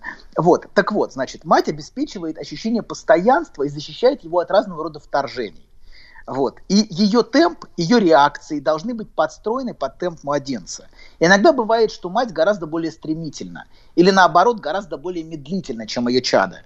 И это нормально абсолютно. Все мы разные, у всех у нас разный темперамент. Но очень плохо, если не мать подстраивается под темп младенца, а младенец вынужден подстраиваться под темп матери. Это Есть почему такие же? Есть такие дерганые матери, которые, знаете, все время, и ребенок вынужден как-то вот под этот дерганный темп совершенно не, невменяемый подстраиваться. Например, а если темп наоборот, да. как у вас, то темп тормозной, давайте это, помедленнее, куда это вы торопитесь? это важно. Это важно, иногда помедленнее. Это очень важно, поверьте. Очень важно успокоиться психически, потому что многие находятся в психически возбужденном состоянии все время. Вот. И важно обрести внутреннее спокойствие, потому что и темп, который задается вокруг, он этому не способствует совершенно. Он, наоборот, очень разрушителен. И, например, знаете, вот, например, темп того, как кушает младенец. Он хочет медленно, с чувством, с толком, с расстановкой, как в хорошем ресторане, чтобы слюнки потекли, знаете, вот появляется. А его кормят в темпе окна самообслуживания Макдональдса. Вот, вот все, да, быстрее, быстрее, быстрее. Вот. Конечно, это имеет свои последствия для младенца. Доктор, для его кон- кстати, да. э, вас просят э, очень следить за вот, э, так сказать, фигурами своей речи, а то вы вот говорите важно, а людям слышится влажно. Понимаете, аккуратнее со словами. Красота в глазах смотрящего. Ладно, значит, да. Смотрите. А, Короче говоря, это имеет свои последствия для его контакта со своими чувствами. Если он вынужден слишком рано подстраиваться под скорость окружения, то это, конечно, а, она не должна навязывать мать ему свою скорость. Иначе он, конечно, будет демонстрировать требуемые навыки, он будет подстраиваться, он будет даже его, даже интеллект его будет развиваться быстрее но он потеряет контакт с самим собой. Есть очень, очень умные люди, мы видели таких много, которые при этом совершенно не имеют контакта с самим собой. Например, в, как, в каком-нибудь мехмате там есть реально люди фантастического интеллекта, но мы видим, что а, при этом эмоционально они находятся на уровне младенца. Я не говорю про всех, я говорю Ну, некоторые. прекратите. отдельные. Всем же известно, что Отдельные. дураки завидуют умным. Ну что вы палите? Конечно, конечно, абсолютно. Но есть, есть реальные Быстрые гении, дураки, да. гении математики, да, например, но которые при этом эмоционально, ну, очень странные. Мы видим их, их странное поведение, мы видим, что они совершенно социально не адаптированы, но при этом интеллект гиперразвит. И вот это, значит, короче говоря, если им важно, чтобы ребенок не потерял контакт с самим собой и своими чувствами, потому что его настоящее развитие будет задержано, если он вынужден сразу адаптироваться и разовьется ложное адаптивное я. Мать, как мы сказали, должна быть для него вначале подходящей, гармоничной, именно гармоничной под него средой, которая его держит и защищает от всех случайностей и от разного рода вторжений. Это позволяет э, младенцу сохранять ненарушенной иллюзию всемогущества. Об этой иллюзии мы с вами говорили, не буду повторяться. И иллюзия, что он сам создал реальность и свое удовлетворение, что это его желание магическое. Но если все идет хорошо, и постепенно мать начинает для него существовать не как среда, а как отдельная личность, которой он нуждается. То есть нужно время, чтобы мать из среды, из среды, из окружения стала личностью, чтобы он увидел в ней личность. И это значит, что наступила стадия относительной зависимости. Не абсолютной зависимости, а относительной. Когда он уже начинает видеть и различать а, эту женщину. Он начинает с ней как-то общаться, подавать ей сигналы. А, первые признаки этого можно увидеть очень рано. В опыте взаимности. Например, мать кормит младенца, а он в ответ пытается засунуть ей пальчики в рот. То есть он начинает различать ее как Ах, отдельное вот как. существо. Конечно, То он как это бы не в ритм, значит. он, да, он начинает ее как отдельное существо разли, отличать и тоже пытается ее покормить. Но у нас свой такой младенческий манер, понимаете, да, но это такой опыт, он как бы уже ее узнает и уже в каком-то смысле ей благодарен, и уже тоже хочет ее покормить. Вот, и это очень ценно. Вот это стадия относительной зависимости, когда он начинает испытывать чувства к этой женщине. Он, да, и на смену безжалостной потребительской любви, о которой мы с вами говорили, приходит ощущение беспокойства о матери, о ее состоянии, пускай пока еще очень смутное и неосознанное. А, это страх, страх потери. Вот и со временем эти зачатки беспокойства превратятся в способность испытывать сочувствие, сострадание, любовь, а, какое-то принятие недостатков других людей. Вот. И первоначально это беспокойство проявляется в страхе разлуки и в страхе утраты матери. Это значит, что мы имеем стадию не абсолютной зависимости, а уже относительной зависимости. А вот тогда, вот. доктор, не могу не спросить, а люди, которые, ну, не так эмпатичны, как нам всем хотелось бы, они на этой стадии получили какой-то, э, так сказать, дефект? Ну, почему сразу обзываться? Зачем сразу? Но, конечно... Не берите, конечно, не берите на свой счет, но ответьте. Ну, хорошо. Да я думаю, что это, конечно, проблема, если человек не способен чувствовать эмоции других людей. Это отсылает к каким-то нарушениям ранним а, в, в отношениях с, с матерью, то есть он, он, не, он не выстроил эти отношения. Есть люди, которые совершенно не способны признавать чувства других людей. Есть только они и все тут. Вот я хочу и все, да, и все. И мне не важно, что ты чувствуешь, что ты хочешь, что ты думаешь, вообще плевать. Вот. Это, наверное, здоровое капиталистическое отношение, вот, с точки зрения логики. Но с точки зрения эмоционального развития это большие проблемы. Поэтому, может быть, это верх развития капитализма и здорового отношения к людям, потребительское отношение. Но, к сожалению, эмоционально это, это, ну, это, это очень, очень, ну, очень нездоровый подход. Вот. Но давайте на секундочку вернемся к стадии аб- абсолютной зависимости, самой ранней, когда мать является средой, а не объектом, удовлетворяющим его потребности. Если, например, в период первых недель и месяцев жизни мать вдруг пропадает, он не чувствует, что он потерял любимую мамочку, а скорее наступает ощущение дезинтеграции.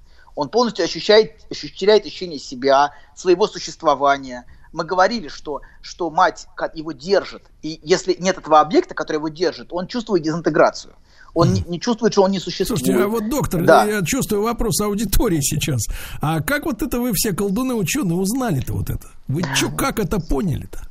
Это, это, это точный вопрос. Смотрите, младенца есть два. Есть младенец наблюдаемый, как мы его видим, и он нам, конечно, ничего об этом не сообщает, правильно? Угу. Он не способен об этом нам рассказать. Знаете, я испытываю дезинтеграцию, поэтому Потому я... Потому что не вот, может, так. Да, но есть, есть младенец, который мы называем клинический младенец. То есть младенец, да которого мы видим видим, в, видим у взрослого процессе, в процессе как бы исследования психических нарушений. А, то есть вы рассматриваете больного взрослого, есть, погодите, который погодите, младенец. Погодите. А, Владик, смотри, мы докопались до главной сути. То есть они делают вывод о жизни о и развитии младенца по поведению на основе... взрослых. Да. Нет, по поведению на, взрослого да, сумасшедшего. Совершенно точно. Минуточку, минуточку. Доктор, но вы сейчас должны признать, как человек, э, который не уклоняется по-женски, да, от логических вопросов. Но получается, что мы имеем э, исследование чувств, мыслей, так сказать, восприятия мира младенца по психопатам. То есть по нормально мы не знаем, что чувствует нормальный младенец, правильно?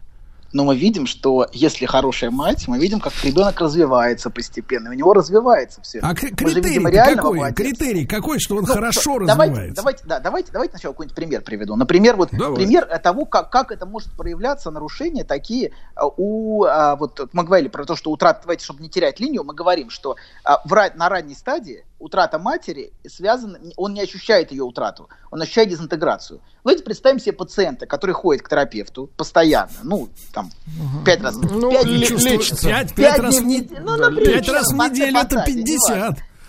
Да, ну 50, не Терапевту, Сергей. Да, но как только, например, терапевт уходит в отпуск, так. он теряет ощущение себя. Он теряет ощущение контакта с собой, проваливается в депрессию, ложится в постель. Вот. При этом, например, такой пациент совершенно не чувствует какой-либо потребности в терапевте. Он а, с, осознанно не чувствует. Или он не чувствует связи с ним как личностью, но он чувствует, но он чувствует, что ему просто плохо. Также в каком-то смысле из этого можно реконструировать. Это, это сложно, это, это, это можно посвятить несколько передач этой теме, как реконструируется, как связь между э, психическими нарушениями и младенческими аспектами. Но, тем не менее, из этого можно реконструировать, например, его отношения с матерью. Что э, он, он не способен эту мать, это, этого, этот объект воспринимать как отдельный, от которого он зависит. А, он а вот мне кажется, Анатолий, Анатолий, а мне кажется, вот подобное реконструирование, чем занимаются ваши более, скажем так, уполномоченные коллеги, да, ну вот, а, похоже больше, знаете, на что? А, по смятому в ДТП «Жигуленку» пытаться реконструировать самолет. Вот у меня такое а, ощущение. Я думаю, вы отчасти правы. Но нам какая разница, как развивается младенец? Конечно, нам людям. пофиг, правильно. Нам нужно помочь. Нам главное наша 10. Цель, наша цель помочь людям. То есть Анатолий, это, Анатолий, да, а знаете, вот смотрите, есть, вам да, пишут, да, да. из Красноярского края Настенька пишет, вернулась домой. Так. Описывает историю, говорит, Красная Поляна, так. на завтраке где-то в районе сыров и колбас я встретила симпатичного доктора Анатолия. Пошутила, что он получает десятку, доктор 10. Последующие дни я доктора больше не видел, он где-то скрывался. Я поняла, что в нашем отеле было много Прекрасно. мужчин, похожих на доктора, так как искала его глазами, Толя. Настя вас ну, ищет, доктор. Ну, подходите ко мне, не стесняйтесь. Что же. Она в Красноярске. 10, да. Вот, да. Давайте, давай, давай, я, просто, я, просто, я просто не хочу терять линию, по которой мы идем. А, значит, смотрите. А линия-то гиблая, шарлатаны да. вы все. Тем не менее, если в период раннего младенчества а, мать пропадает, даже нельзя сказать, что он потерял мать. Он скорее теряет ощущение себя, ощущение контакта с собой, наступает дезинтеграция. А если, например, он теряет мать чуть позже, чуть, это, эти уже вполне, это уже вполне видно в поведении младенца. Вот э, то, о чем я скажу дальше, это вполне можно наблюдать. Как, например, когда мать, мать ну, когда, когда зависимость э, не абсолютная, а относительная, когда младенец уже воспринимает мать как объект отдельный, то тогда можно сказать, что мать для него умирает. То есть в, на ранней стадии нельзя сказать, что мать умерла, просто он теряет все, все, все развитие пропадает. А тут, например, когда он привязался к матери, и мать уходит, то можно сказать, что мать для него в каком-то смысле умирает. Например, если Толя, годовалого ребенка. Да. Толя, да. мы к вам очень привязались. Знаешь, забавно, вот выложил тебе все. И вроде как полегчало. Нет, серьезно, будто сбросил тяжесть. Молодец. Я... А вы... Док, спасибо. Мужчина. Руководство по эксплуатации. А, ну что же, а, Оленька пишет из Свердловска. Вы пытаетесь укусить доктора, а он мастерски увиливает от ваших острых клыков. Дело в том, что доктор склизкий, как дельфин, да, и толстокожий, да. Но мы сегодня, кстати, выяснили очень важную вещь. Доктор, я закреплю мысль. Закреплю тихо, мысль одну очень важную. Значит, э, значит, э, очень важно понимать, что э, представление о поведении младенцев специалисты получили на основе общения со взрослыми сумасшедшими. Вот это очень понимать. Психоаналитическое представление. Да. И на основе наблюдения младенцев тоже. Поверьте, если вы наблюдаете младенца, вы видите, что его взгляд фокусируется, что он более интегрирован, что он начинает как-то взаимодействовать с матерью. Это все видно если вы присматриваетесь. Но если, конечно, вы смотрите на, как на чурбанок маленький, конечно, вы этого не увидите. Вот. Если, вы, если вы не видите в нем личность, то, конечно, вы увидите просто маленький чурбанок с, набором, с матерью. Что за слово такое чурбанок? чурбанок? Кто вам позволил называть не наше чурбанок, будущее Давайте, ну что, нет, нет, давайте не чурбанок, вы же в России говори по-русски. Значит, чурбанчик чурбанчик с набором рефлексов. Конечно, вы всего этого не увидите. Да, значит, продолжаем. Смотрите, есть абсолютная зависимость когда ребенок еще не связан с матерью и не чувствует зависимости от нее, не осознает, но бесконечно в ней нуждается при этом. И возникает постепенно относительная зависимость, когда он осознает отдельность матери и чувствует, и уже чувствует свою потребность в ней и тревогу ее потерять. Например, и вот, например, если годовалого ребенка отвезли к бабушке, так. и оставили там на полгода, так. как это иногда бывало. А в, в, ну, очень часто такое происходит. Про Пушкина, да. что ли? Да, когда, да, да, он станет няня вместо мамы. Няня вместо мамы. То какое-то время ребенок может сохранять надежду на возвращение мамы. Какое-то. Вот, например, вы, вы можете видеть, что он перестает кушать. Вот вам пример того, как это проявляется. Может начать плохо себя вести. А в плохом поведении есть надежда всегда. То есть ребенок не сдается и не признает, что потерял мать. Но если проходит какое-то время и мать не возвращается, образ ее становится в его психике все более тусклым, пока она для него не перестает существовать. А все вокруг не нарадуются, как все хорошо, стал есть, перестал плакать, стал послушным. Но на самом деле в его психике случилась катастрофа, мать для него умерла. И если мать возвращается еще до того, как эта катастрофа случилась, он mm. может ее узнать. Он может начать чайно плакать, начать злиться, вести себя плохо, всячески показывать ей, какую боль он перенес, например, отворачиваться от нее, всячески ее игнорировать. То есть он будет пытаться показать своими детскими средствами, как ему было плохо, когда ее не было. Вот это первое, что показывает ребенок, когда возвращается эта мать. И это очень хорошие признаки, поскольку значит, что она в его психике выжила. Этот объект сохранился для него. Но а если плохо, мать, когда как? Но если мать возвращается не через пару недель, а через год или через полгода, то мать он в ней, конечно, не узнает. Она для него просто какая-то женщина, которая почему-то берет его на руки и ждет, что он будет прыгать от восторга. Это уже не та мать, которую он потерял. И это сравнимо с реальной смертью матери. И его способность строить глубокие отношения с другими людьми, чувствовать привязанность, любить, будут очень серьезно нарушены. И чувствовать эмпатию, кстати. Его отношения, скорее всего, будут поверхностными и пустыми. То есть живое существо его самого умирает вместе с ней. Существует много людей, которые пережили такую смерть матери, хотя в реальности их матери живы и здоровы, и все с ними, дай им бог, здоровье в порядке. А куда же это... они уезжали-то? Они не решали свои, ну, свои вопросы решали. У матерей могут быть свои вопросы, я не знаю, учились там, mm-hmm. строили личную жизнь. Ну, так тоже может быть. Mm-hmm. Вот. Но это уже не имеет в никакого значения. Например, но это уже не имеет никакого значения, что они живы, потому что психически они для него уже умерли.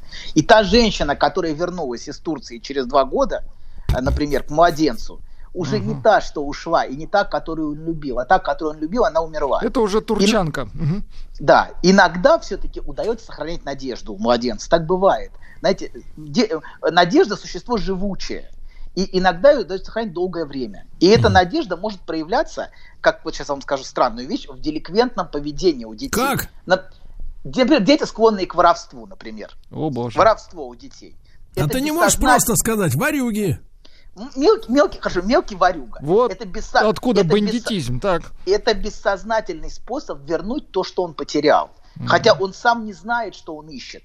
А то, что он находит, его, конечно, не удовлетворяет. Но бессознательно он ищет ту мать, которую он утратил. И то смутное первичное ощущение чего-то хорошего, что у него было. Было вот что-то хорошее, что я потерял. Вот. И при этом он, а, он сам не знает, что он пережил, он не знает, что он утратил но он чувствует, что, что что-то не хватает. И не важно при этом, что реальная мать жива и здорова. Понимаете, катастрофу помните, помните, как в, в анекдоте, в анекдоте как, да? Идет Анатолий Яковлевич по улице, смотрит кошелек, лежит, открывает, пересчитывает, говорит, не хватает.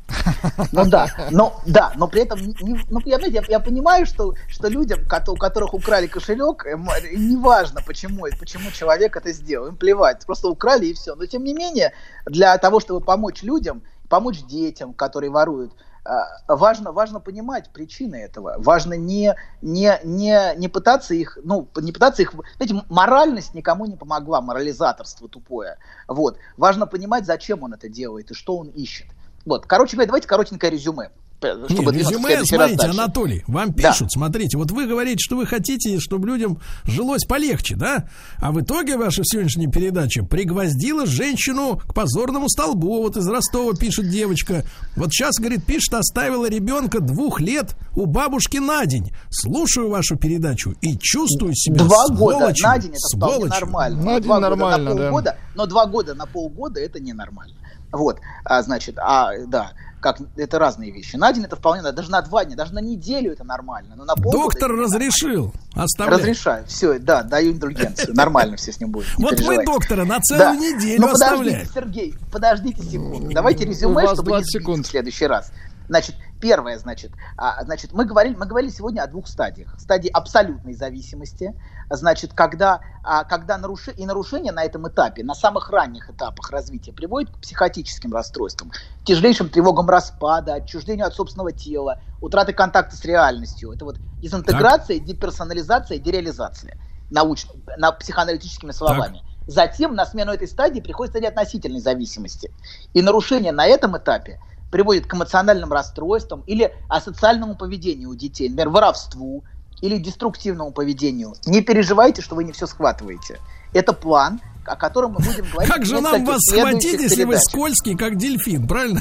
Да, не переживайте, это нормально, мы поговорим об этом дальше. Обнимаю. Обнимаю вас всех. Еще больше подкастов на радиомаяк.ру.